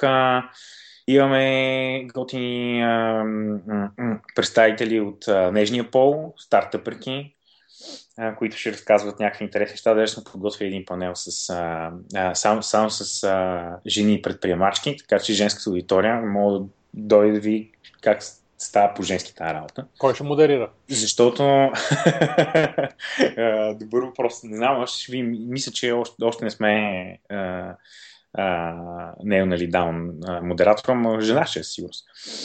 А, това, което искам да кажа, понеже напоследък, не знам вие дали се сблъсквате, обаче аз това го виждам, а, все повече се сблъсквам с някакъв такъв сексистки а, проблем на глобално ниво на стартъпите Например, последния път, като, значи, като правихме на Лимпон видеото и, и, и, и една от картинките, понеже нали, трябва да покажем различни таргет групи, една от картинките е, е, е мацка, такава фешен мацка. И те казват, не, не, моля ви се, махнете тази фешен мацка, защото тук и стои нали, имаме страшен проблем с Silicon Valley и ни кажа, че всички стартъпери сме някакви сексисти че жените нали, ги мислиме само за шопърки. А, и, и в крайна сметка сменихме фешен маската с бизнес маска. Нали? така че... Обаче все, все така гледаш перверзно с бизнес риза и пола и очила, така ли? И все пак... Вика все пак и бизнес маска. все пак това е анимация, Борис. а, да, смисъл, много, много е неприятно, нали? когато имаш, а, примерно, мъже художници с тази стереотипност. Мисълта ми е, че това явно някакъв наболява проблем. Аз не го забелязвам в България, нали? обаче някакъв наболява проблем в Силикон Вели. Ние, понеже така трябва да се а, а, подредиме спрямо глобалните трендове. Тази година сме обърнали специално внимание на а, жените предприемачки. Нещо, което също е много интересно, е, че имаме различни представители на различни акселератори, които не са нашите акселератори. Тоест ще дойдат Вайра, ще дойдат Startup Bootcamp, uh, мисля, че и още някой ще ще дойде. Сега ми uh, излезе, излезе такъва, но ще съберем един много силен и интересен uh, предприемачески такъв инвеститорски блок, и което смятам, че ще бъде много полезно за нашата система. Хем от една страна нашите а, а, така, фондове да да, малко да се стегнат, защото не са единствени в цялата картинка. Хем от друга страна си сравниме на часовниците си синхронизираме. Хем всъщност да видим как го правят в чужбина, да го сравним как го правим тук и да видим пък защо не, какви са нашите възможности като хора, които искаме да правим бизнес, да кандидатстваме за акселератори, които не са локирани в София. Ами, примерно, са локирани някъде друге. Мисля, че това ще, това ще е много интересен блок. Аз бях голям поддръжник това да се случва, защото в Европа се пръкват, кръстът като гъбити акселератори и те имат пари, а, а, нали, а пък няма достатъчно проекти. На нас постоянно ни пишат на стартъп мейлите, айде бе хора, дайте ни някакви проекти, ние тук сме готови да инвестираме. И ние че няма какво да предложим достатъчно спрямо това, което се търси. Така че... Ако някой пита за e-commerce, а, Кажи. За съжаление, повечето питат за дрони. Да, сигурен, сигурен съм, да. Но никой не, иска, никой не иска да инвестира в неща, които всъщност могат да правят пари от първия Нали, ден. и аз Ще не чакат нали, да... Може би няма да правят пари никога, но евентуално ако правят след една, две, пет години, нали, окей. Но, нали, а никой не иска да инвестира в чорапи, а всички все още носят чорапи. Като направим чорапи за дрони, тогава ще пробия аз. Или да, или Сещам. А, дроните ще ти носят чорапите. Или дрони, да. Ами, Виса, виса, ние си имаме вече, наш, нашата фирма тук си има а, пригодено име. The Sox Intergalactica LLD, така че Ние, ние, ние доставяме чорапи на Ричард Брансън, не? да, абсолютно. На Илон Мъск и Ричард Брансън. Ще пусне по един и това трябва да им изпрата по един чифт, аз. И аз, и, аз, и аз ще им чорапите на Елон Мъск и Ричард Брансън, ние ще ви ги доставим. Yeah. Други Така. вариант, ако искаш просто да се ориентираш към израелската армия, също е много Да. добър пазар. Growth Hacking. Та, така, а, така че а, нали, няма да сме а, изцяло 100% фокусирани върху growth hack- hacking, просто по-скоро нали, това ще бъде на темата, Да. но ще има и други неща и се надявам хем от една страна малко да разшириме кръгозора а, екосистемния, така, нали, не само в тесните рамки на нашата държава, но и какво се случва наоколо региона и защо не и от европейска гледна точка.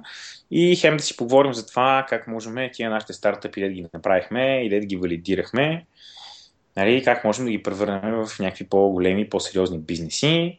Затова аз мисля, че в крайна сметка ти трябва да дойдеш и да слушаш сега чорапите. Ти точно на този стадий. Трябва да хакнеш гроута. Абсолютно. И затова ще пратя колегата Иван. защото ме... Не, аз сериозно ще го пратя да дойде, защото а, на него той се занимава с целият маркетинг в The Sox. А, и вече така доста напреднал и постоянно гледа всичките възможни неща, които да се правят. А, и като бяхме сега на Webit а, ми- преди миналата седмица, а, той, нали, освен че имахме щанти, раздавахме, нали, раздавахме чорапи, имахме една игра, която ще качим и на сайта скоро, така Memory Game. Той имаше разни панели, особено по e-commerce digital маркетинг. Той ходи и слуша и така интересни идеи неща ни дойдоха от там и видяхме горе-долу кой за какво говори и как да се позиционираме. Тоест имаш определено добър ефект. Затова ще го пратя, защото тук най-малкото нали, да се запознае с... да изслуша каквото, каквото говорят и да се запознае с тия няколко души. При Нил Пател гледах, че ще, ще, ще идва, нали? Така беше. Да, да, да. Да, който е нали, доста известен блог за, точно за growth hacking. И, А, поддържа, нали така беше. да. А, така че го прата. Като, като дадеш специалния дискаунт код за подкаста. Е, сега ще им пишеш да го направим и ще го пуснем даже. Да. Е, я чакай така, докато си говорим. Да пусна аз един, една заявка. Може и Ники да дойде. Who knows? Да. Ами, много се надявахме Ники да дойде, но той, той понеже е ге- герила подкастър, живее в джунглата. С- Само, има само някакви такива косвени доказателства, че съществува наистина. Аз а, трябва да хода в чужбина и после съм на сватба и после детето... Не, бе, истината е, че ти, ти, ти не си реален, ти си Artificial Intelligence, ние още не сме го казали на хората. Да. Да. Верно. И истината е, че не съществуваш и поради тази причина няма как да присъстваш. Такова като, като Луси, не, не Луси, какво беше? В Ники. ушето. в ушето, като хър. Да, да. То се, а, а, как се казваше, верно? Миранда не, не беше Миранда, ами аз не мога да се спомня. чатрума, ако се сети как се казваше в Хър. Да. А, А, да. Е, а, да. Всъщност то всеки помни, че това, че е Скарлет Йохансон. Никой не помни как се нарека, как, как, как се е Еми, те така- Те го продаваха този филм, ако трябва да бъдем честни. Иначе, Не е още да ти говори по всяко време в ухото. Много добре беше. Да. да. то беше малко депресивен, но да, да, да, не, да не да не се отклоняваме от темата. Да. Та, така, общо взето има много информация на сайта, а може човек да види кой какво, как, програми и неща. А, ще пуснем сега един дискаунт код за, Саманта, Саманта се казваше, верно. Да. Мерси на Теодор. а, за слушателите и ще се радвам всички да дойдат да, да събереме в а, Пети киселота, да се преброиме нали, на есен и да видим какво се случва и докъде сме го докарали. Дринка Балта щеше да е къде беше? В мементо на, на НДК, нали така? И какво ще правим След това. А, да, да. Ами, а, не съм много в част с Drink About, но предполагам, че да. Някой ми каза вчера Стоян. Мисля, да, знам, че Или ще Ники, ми каза, че май Не да. знам локацията точно къде ще бъде. Да. Така че ще, бъде, ще, ще, ще си бъде купон и ще бъде забавно и смятам, че си заслужава за а, този лайнъп, който успяхме да се време. Мисля, че, а, че е готино. Да, да. Мен ми изкефи доста лайнапа и програмката. Еми, бориме се да го направим, нали, да, да го развиваме и да го правим все по-интересно, да не, да не става само все едно и също нещо. А, ще има и разни други неща, ще има Founder Stories между другото и то всички от региона сме докарали различни хора. Тоест, а, нали, не само български Founder Stories, но а, и такива местни балкански. Ще Кои бъдем, ще са, кои ще говорят? а, Оф, не мога да ти кажа, сега трябва да, трябва да погледна пак програмата и ще... Между другото, тази година на Pioneers, на който ще хода края на месеца, а, имат нали, специално... Те, нали, знаеш, че винаги пушват най-новите технологии, най-новите неща, които имат. Да. А, и тази година вече а, минават доста... Някои неща ще има такъв тек шоукейс. Нали, ще представят една летяща кола, не знам си какво, не знам си какво, всякакви такива неща. Говорят там на място, както преди две години беше на, на Римач автомобили, тази Electric Sports Car, той беше сложил в фойето там. Да. А, та, и, и е доста яко по принцип, защото ходиш, гледаш го това, те са уникални неща. Сега ще е някаква летяща кола на едни Aero 3, мисля, че се казваше. Едно роботче май ще да представят. Има ни разни, дето създават нови форми на живот. Между другото, Ники, той от подкаста, дето говорихме предния път, на Джей Кал, онзи с, дето препрограмира а, ДНК, той ще М. има, има спич на Pioneers. Е, какво ще го слушаш ли? Да, Това естествено. от качалка. Да, от Ти още, ти още не си догледал а, онова видео там, втората част. Догледа го. То много ескалира. Да, то, положението. ста- то стана ме- мега уирд, цялата И че история. такива глупости почна да говориш в момент, че да, той бе- беше станал доста, доста уирд накрая.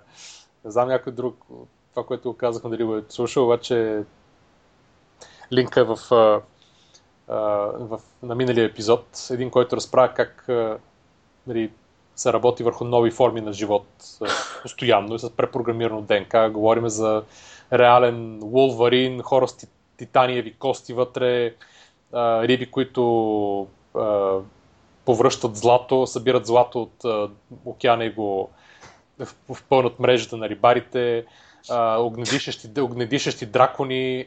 Какво беше още? Не си спомням какви разправяш. не знам, това са по-смислените неща, които да, това е, това е тия, които да си представи по някакъв начин. Значи разправяш как ще, как ще закодира Angel Co, целия, ц- цялата база на сайта, ще да ги закодира в някакви молекулки с 0 единичка за всяка страница общо взето едва ли не. По не знам си какъв начин. В един ампулки ги показваш как ги слагал и те ще ли се запазят за винаги за след хиляди години, когато дойдат извънземните ни открият. А, да намерят нали, от Angel Code тези, които са финансирали неговите неща, нали, за ДНК и такова, и заради които сме се развили толкова много човечеството и така нататък. Абе, някакви, не знам, този човек беше много зле. За да, да като дойдат извън знаете, да разберат кои са виновни, да, да, Да, не заварят нищо. да. И тия инвестори, общо взето да им се помни името за винаги. Amazing. Да, то, то, той, този има, има, ще има някакъв кейнот, не кейнот, ами... И защо ще- ще ще ходиш говорим. там? До година ще го поканим. Защото ще съм във Виена по това време и ще ходя там. Значи до година ще го, ще го поканим това, обаче ще трябва да осигурим и някакви опияти за конференцията. Да. Той си ги осигурил, мисля. Ежедневно си ги Си осигурил. дойде готов, да. Трябва да осигуриш охрана от дрони само. Не.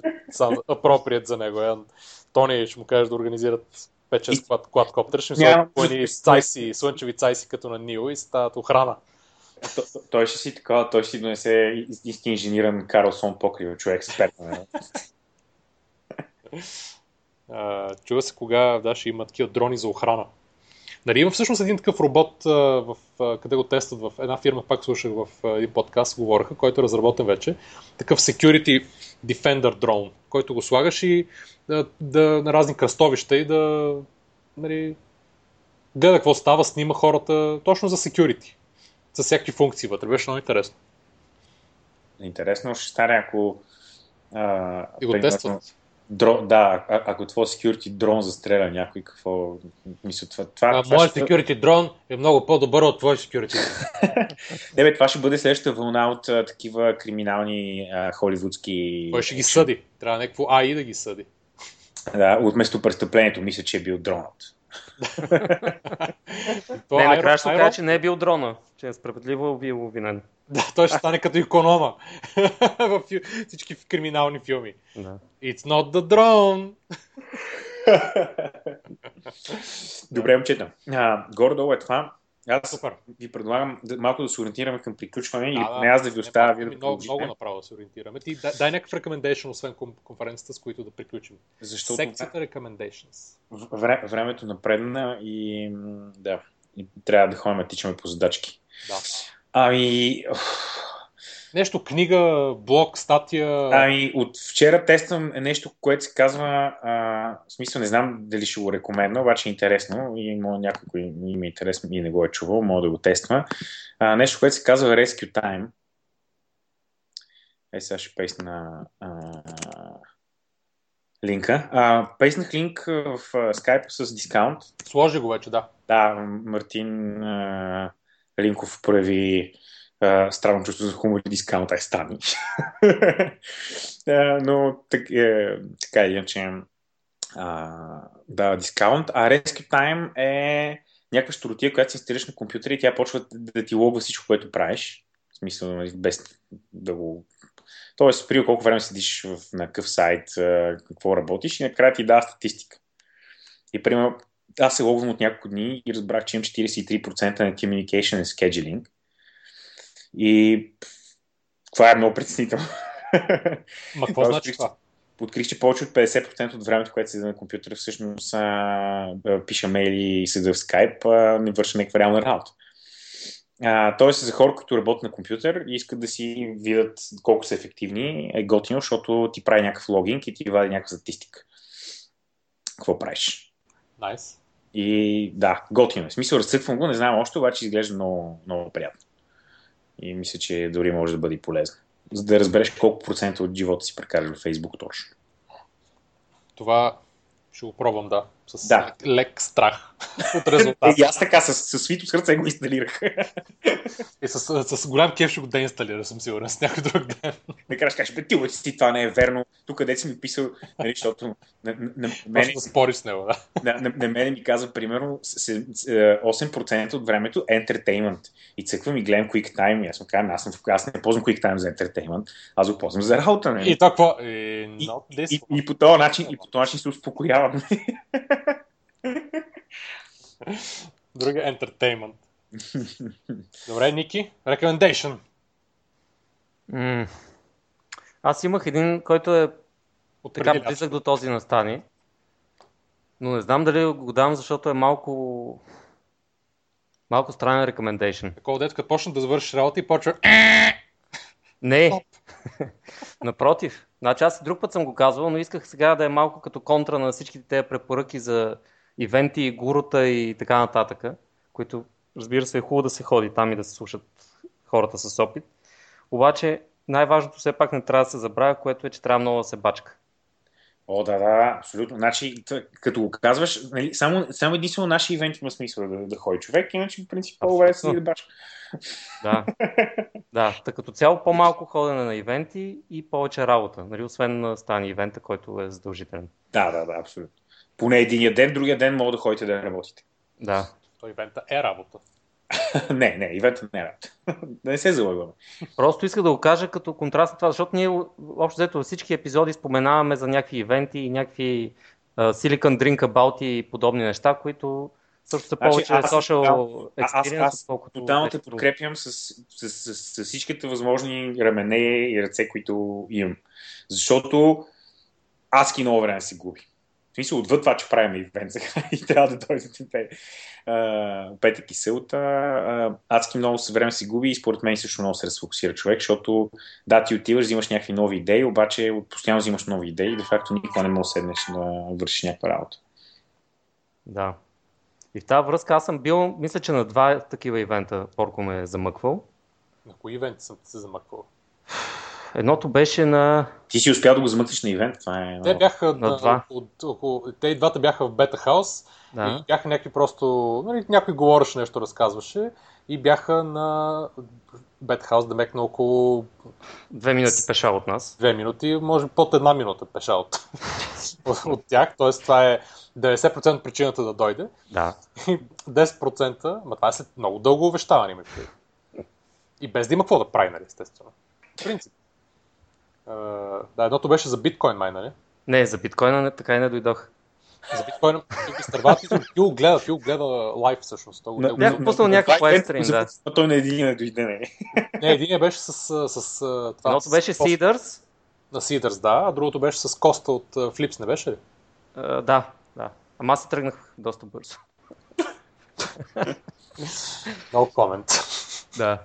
Та с две думи, бъдете повече като мен и повече бачкайте. Uh, More like him, less like me. Само ще отворя една скоба. Нали, а, има смисъл да ходиш на ивенти, за да правиш някакъв нетворк и да търсиш някакви конкретни ползи. Да, да, естествено. Тоест, направя се едни продукт, трябва ми инвестиция, затова ще скокна до, примерно, в селата до а, стартъп конференцията, за да видя този инвесторски панел и да ги налаза всичките 10 панела. Аз нали... направи ники на ивентите, на двата ивента, е да намери някой, който му обяснява нещо какво, какво прави, да почне да обяснява как нищо няма да стане от него и си загубил времето. А, Аз не съм да, намерил никой, те ме намираха. Да, да, те, е ясно. лекциите и слушането много зависи на какъв етап си. Нали? Сега, ако нямаш много идея откъде го почнеш и какво да направиш, тогава може. Нали? Иначе... Добре. Моите рекомендейшни са кратки. Едното е един... А, скоро ще започне... Как се казваше един момент?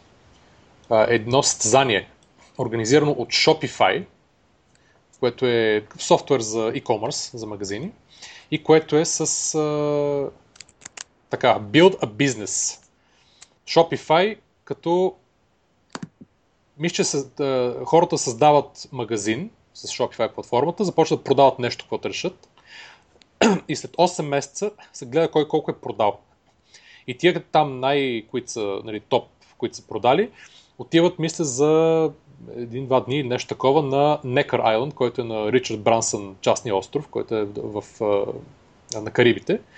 И ще, им, ще бъдат менторвани от него, от Тим Ферис, от някаква Мари Форлео. Звучи и отвратително, никаква работа. Деймон Джон, Деймон Джон на Фубо, който е той от uh, Shark Tank. И е да, create a new store, compete to sell the most. Get Сега разбрах, защото Тим Ферис не ще да на конференцията, той е бил на остров.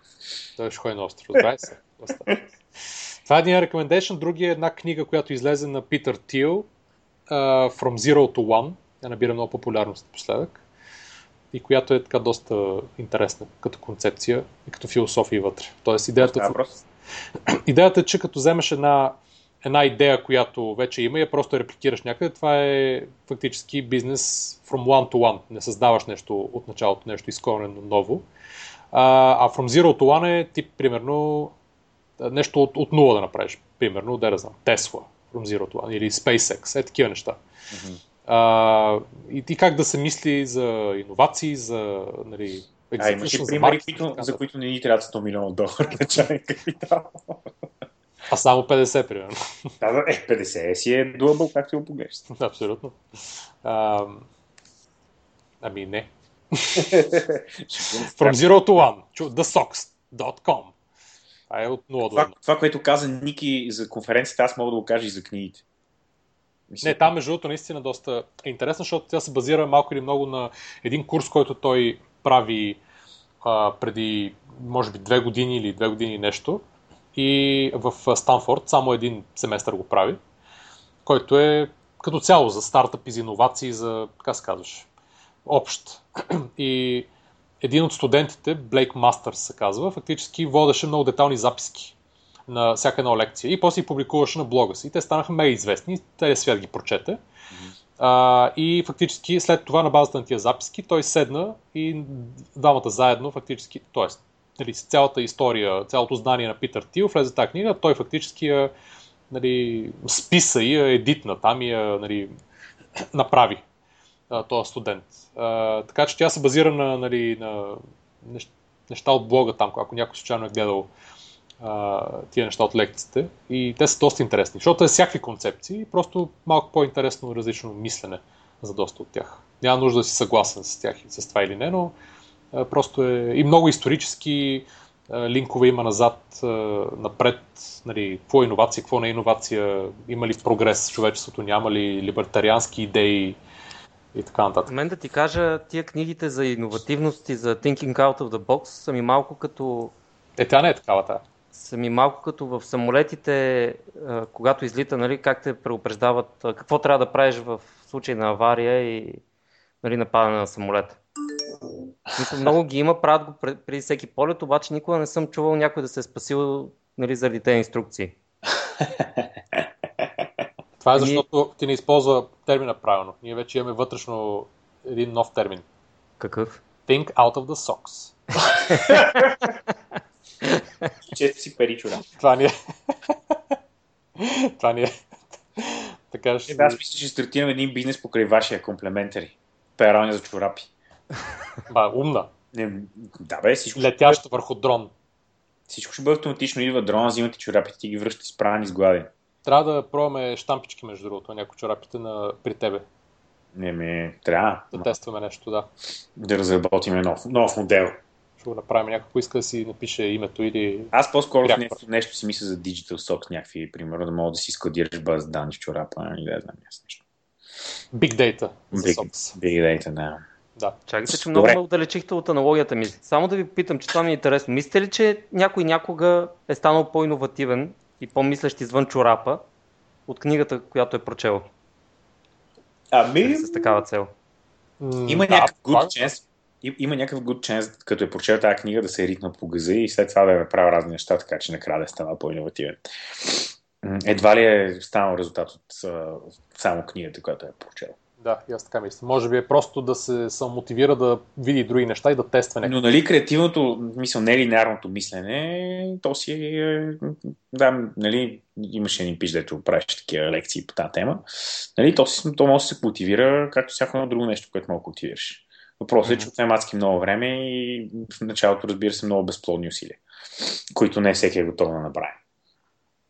Но с всяко едно, с, с всяко едно излизане от котията, дори за малко и за секунда, всъщност а, ти научаваш мозъка си как по-добре да работи в тази посока. Така че е, всяко едно нещо такова е зрънце, нека така да го кажем. Тоест, а ако ти се качиш веднъж самолета и чуеш веднъж инструкциите, нали, най-вероятно няма да спасиш тях, обаче ако си ги слушал много пъти и те са станали някакъв рефлекс, има някаква вероятност да спасиш, ако изпадаш точно в такава ситуация. Нали. Също нещо въжи за книгите. Използваш аналогията ми срещу мен един вид, така ли? Да, точно така направих. Много беше. Хитро. Reverse psychology. Хитро, оценявам го. да. И on that note, да вземем да приключваме. Ами да. А, Хората, хората трябва да си тръгнат от офиса. да. Ние трябва да се тръг- трябва да се тръгнем от този подкаст. Да ще се попаднем за дръстване. Абсолютно, да. Благодарим много всъщност на многото хора, които слушаха. А, доста голяма изненада беше за нас. Явно през деня повече хора могат, отколкото по-късно. Ами през деня много хора са в офиса и се чуят какво да правят. Така че Да. аз предлагам, че ето да почнем да се преориентираме и с тия с тия среднощни подкастове. Абсолютно. Да, не, ние между другото ще започнем денем да го правим. От една страна, от, от една страна хем запълнихме много офисно време, много хора, които чуят какво правят в офис. От друга страна, самите ние не работихме цели следове. което е win-win си Win-win, да. така е. Добре. Ще се радвам да се видим с по-голямата част от вас. А, а... По-голяма като килограми или като какво? И, Аз мисля. или, или, или нито една част от нас. Не, той казва за, за слушателите. А, И двамата друго си помислиха. Да, да, аз, аз за вас знам, нали? но Ники, затова му стана много смешно. То, то, то всичко се отбелязва, нали знаете. Смисъл. А, Нищо не забравяме ние в, в Политбюро. Добре. Стани, мерси много. Ще дойдеш пак на гости скоро, подозирам. Айде, ще, ще, ще направиш един подкаст с, а, след... Да кажеш какво е станало на, на, на конференцията. Да, да, раз... да, пък ти ще разкажеш на пионерите какво, какво е било. Да, да, с най-голямо удоволствие. И а, благодарим на всички слушатели, че отново ни слушаха и ще продължат да ни слушат, за да нямат автологи. Да. Лек ден, приятна вечер, до нови срещи. И аре, чао. Айде, чао.